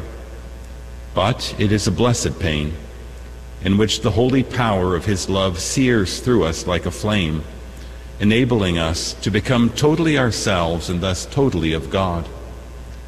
In this way, the interrelation between justice and grace also becomes clear.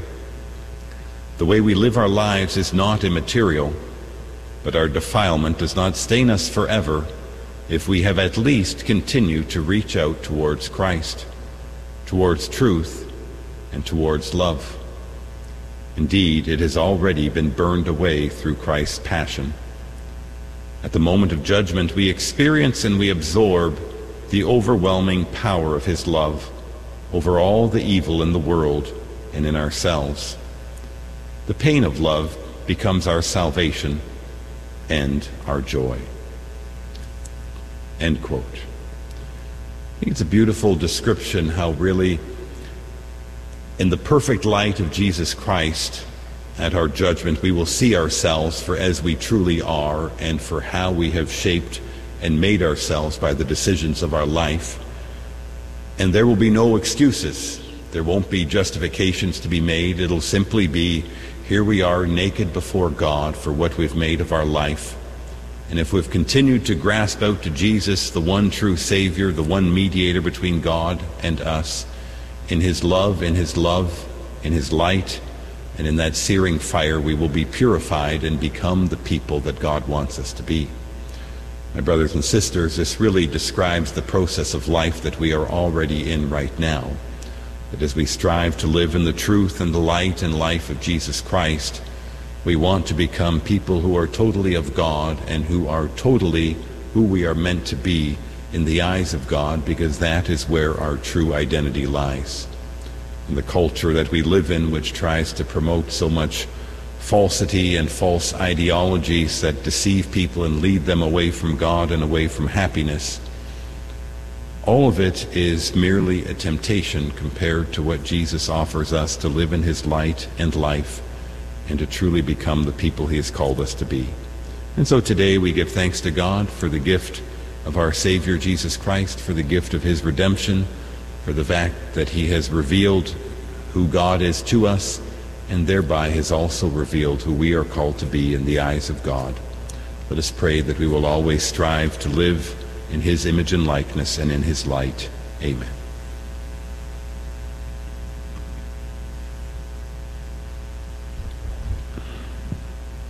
Trusting in our Father's love and mercy, let us bring our petitions before him. We pray for our Holy Father, Pope Francis, for his physical and spiritual needs. We pray to the Lord.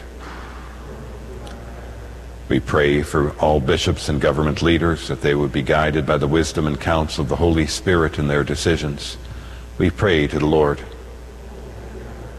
We pray for the sick and the suffering. They would be given consolation in their faith and the courage and perseverance to unite their sufferings with Christ on the cross. We pray to the Lord. We pray for our family, friends, benefactors, for those joining us online and through Guadalupe Radio Media, and for all those enrolled in the Salt Mass Association, we pray to the Lord. We pray for an increase in vocations to the sacred priesthood and religious life. We pray to the Lord. And for those intentions that we hold in our heart, we pray to the Lord. Merciful Father, we thank you for hearing our petitions and granting our prayers through Christ our Lord.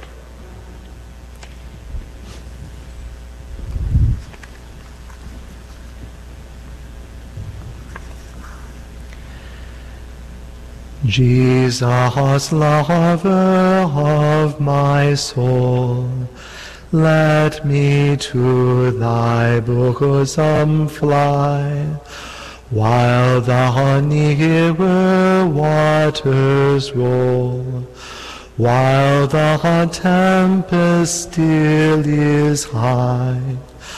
Hide me, O my Savior, hide, till the storm of life be past, safe into the haven guide. O receive my soul at last.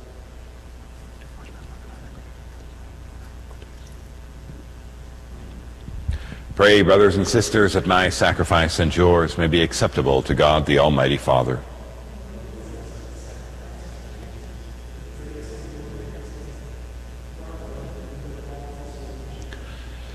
Grant us, O Lord, we pray, that we may participate worthily in these mysteries. For whenever the memorial of this sacrifice is celebrated, the work of our redemption is accomplished through Christ our Lord. The Lord be with you. And with your spirit. Lift up your hearts. Let us give thanks to the Lord our God. It is truly right and just, our duty and our salvation, always and everywhere to give you thanks.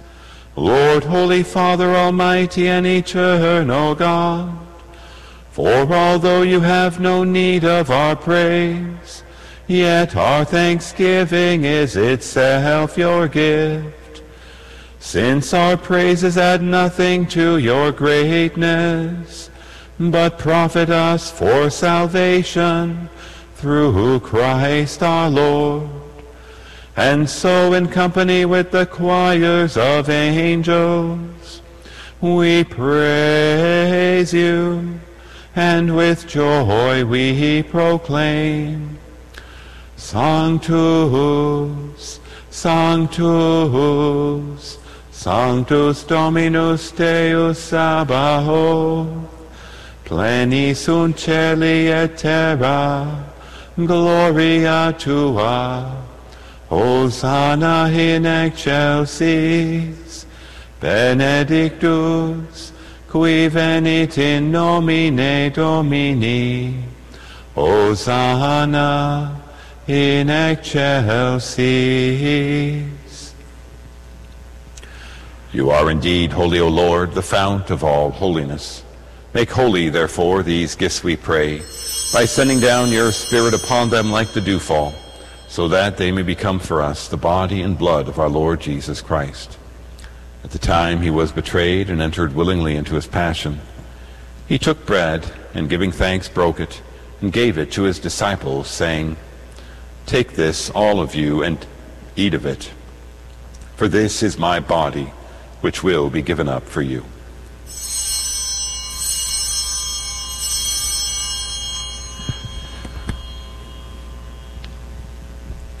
In a similar way, when supper was ended, he took the chalice, and once more giving thanks, he gave it to his disciples, saying, Take this, all of you, and drink from it, for this is the chalice of my blood, the blood of the new and eternal covenant, which will be poured out for you and for many for the forgiveness of sins.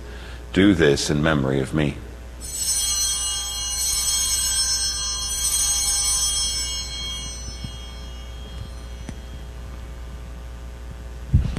The mystery of faith. When we eat this bread and drink this cup, we proclaim your death, O Lord, until you come again. Therefore, as we celebrate the memorial of his death and resurrection, we offer you, Lord, the bread of life and the chalice of salvation, giving thanks that you have held us worthy to be in your presence and minister to you. Humbly we pray that partaking of the body and blood of Christ, we may be gathered into one by the Holy Spirit. Remember, Lord, your church spread throughout the world, and bring her to the fullness of charity, together with Francis our Pope, and Michael our Bishop, and all the clergy. Remember also our brothers and sisters who have fallen asleep in the hope of the resurrection, and all who have died in your mercy. Welcome them into the light of your face. Have mercy on us all, we pray, that with the Blessed Virgin Mary, Mother of God, with blessed Joseph, her spouse, with the blessed apostles and all the saints who have pleased you throughout the ages, we may merit to be co-heirs to eternal life, and may praise and glorify you through your Son, Jesus Christ. Through him and with him and in him, O God Almighty Father, in the unity of the Holy Spirit, all glory and honor is yours forever and ever. Amen. Preceptis salutaribus moniti, et divina institutione formati, audemus indicere, Pater noster, qui es in celis, sanctificetur nomen tuum, adveniat regnum tuum, fiat voluntas tua, sicut in cielo et in terra. Panem nostrum quotidianum da nobis hodie, et dimite nobis debita nostra, sicut et nos dimitimus debitoribus nostris, et ne nos inducas in tentationem, sed libera nos a malo. Deliver us, Lord, we pray, from every evil. Graciously grant peace in our days, that by the help of your mercy we may be always free from sin and safe from all distress, as we await the blessed hope and the coming of our Savior Jesus Christ. For the kingdom, the power, and the glory are yours, now and forever. Lord Jesus Christ, who said to your apostles, Peace I leave you, my peace I give you, look not on our sins, but on the faith of your church, and graciously grant her peace and unity in accordance with your will, who live and reign forever and ever. The peace of the Lord be with you always. Let us offer each other the sign of peace.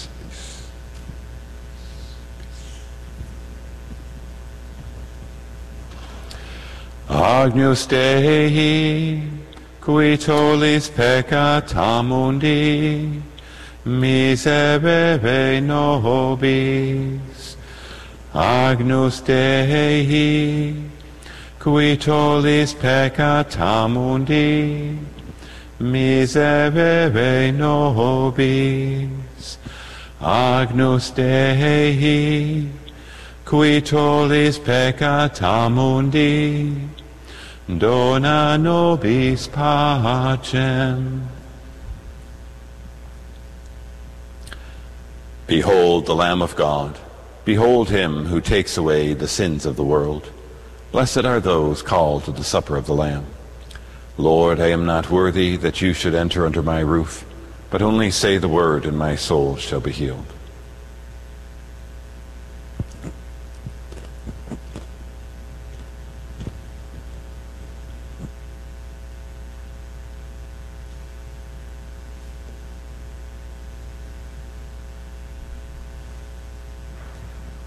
For those who are unable to receive our Lord in Holy Communion at this time, we invite you to pray an act of spiritual communion with us. My Jesus, I believe that you are present in the most holy sacrament. I love you above all things, and I desire to receive you into my soul. Since I cannot at this moment receive you sacramentally, come at least spiritually into my heart. I embrace you as if you were already there, and unite myself wholly to you. Never permit me to be separated from you. Amen.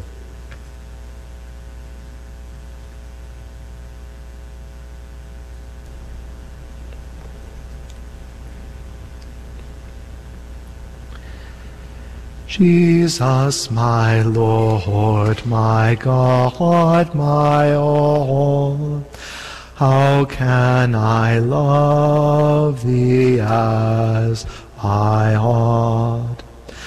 And how revere this wondrous gift, so far surpassing hope or thought.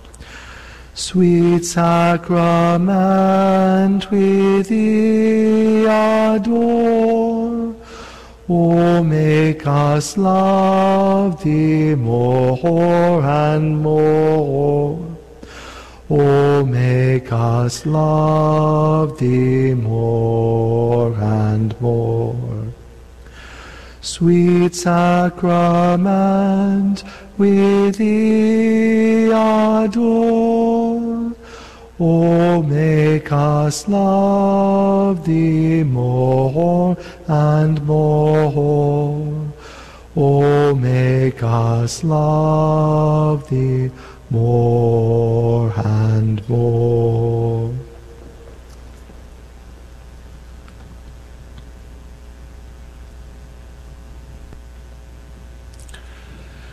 Let us pray. Pour on us, O Lord, the spirit of your love, and in your kindness make those you have nourished by this one heavenly bread, one in mind and heart, through Christ our Lord.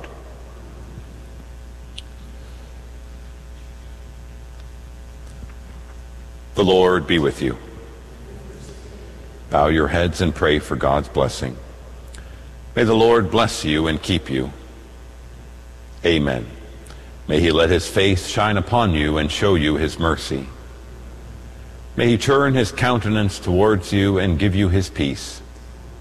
And may the blessing of Almighty God, the Father, and the Son, and the Holy Spirit come down on you and remain with you forever. Go and announce the gospel of the Lord.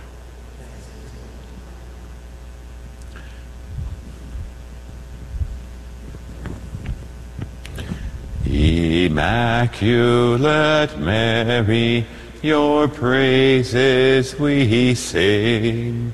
You reign now in splendor with Jesus our King.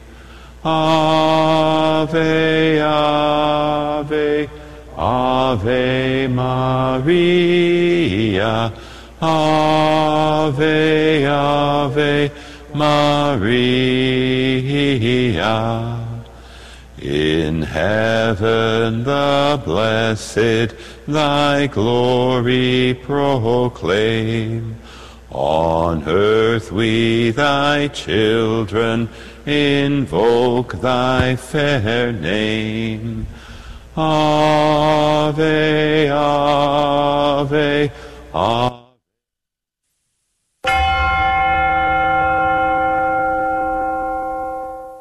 The Prayer to St. Michael. St. Michael the Archangel, defend us in battle. Be our protection against the wickedness and snares of the devil. May God rebuke him, we humbly pray. And do thou, O Prince of the heavenly host, by the power of God, cast into hell Satan and all the evil spirits who prowl about the world, seeking the ruin of souls. Amen. Prayer of Deliverance. Almighty God and Father, we beg thee, through the intercession and help of the archangels Saint Michael, Raphael, and Gabriel, for the deliverance of our brothers and sisters who are enslaved by the evil one, from anxiety, sadness, and obsessions, We implore thee, deliver us, O Lord. from hatred, fornication, and envy, We implore thee, deliver us, O Lord. from thoughts of jealousy, rage, and death, We implore thee, deliver us, O Lord. From every thought of suicide and abortion, We implore thee, deliver us, O Lord. from every form of sinful sexuality, We implore thee, deliver us, O Lord. from every division in our family and every harmful friendship, We implore thee, deliver us, O Lord. from every sort of spell, malefice, witchcraft, and every form of the occult. We implore thee, deliver us, O Lord. Thou who said, Peace I leave with you, my peace I give unto you, grant that through the intercession of the Virgin Mary, we may be liberated from every demonic influence and enjoy thy peace always. In the name of Christ our Lord. Amen. Celebrating 2,000 years of truth. This is the Guadalupe Radio Network, radio for your soul.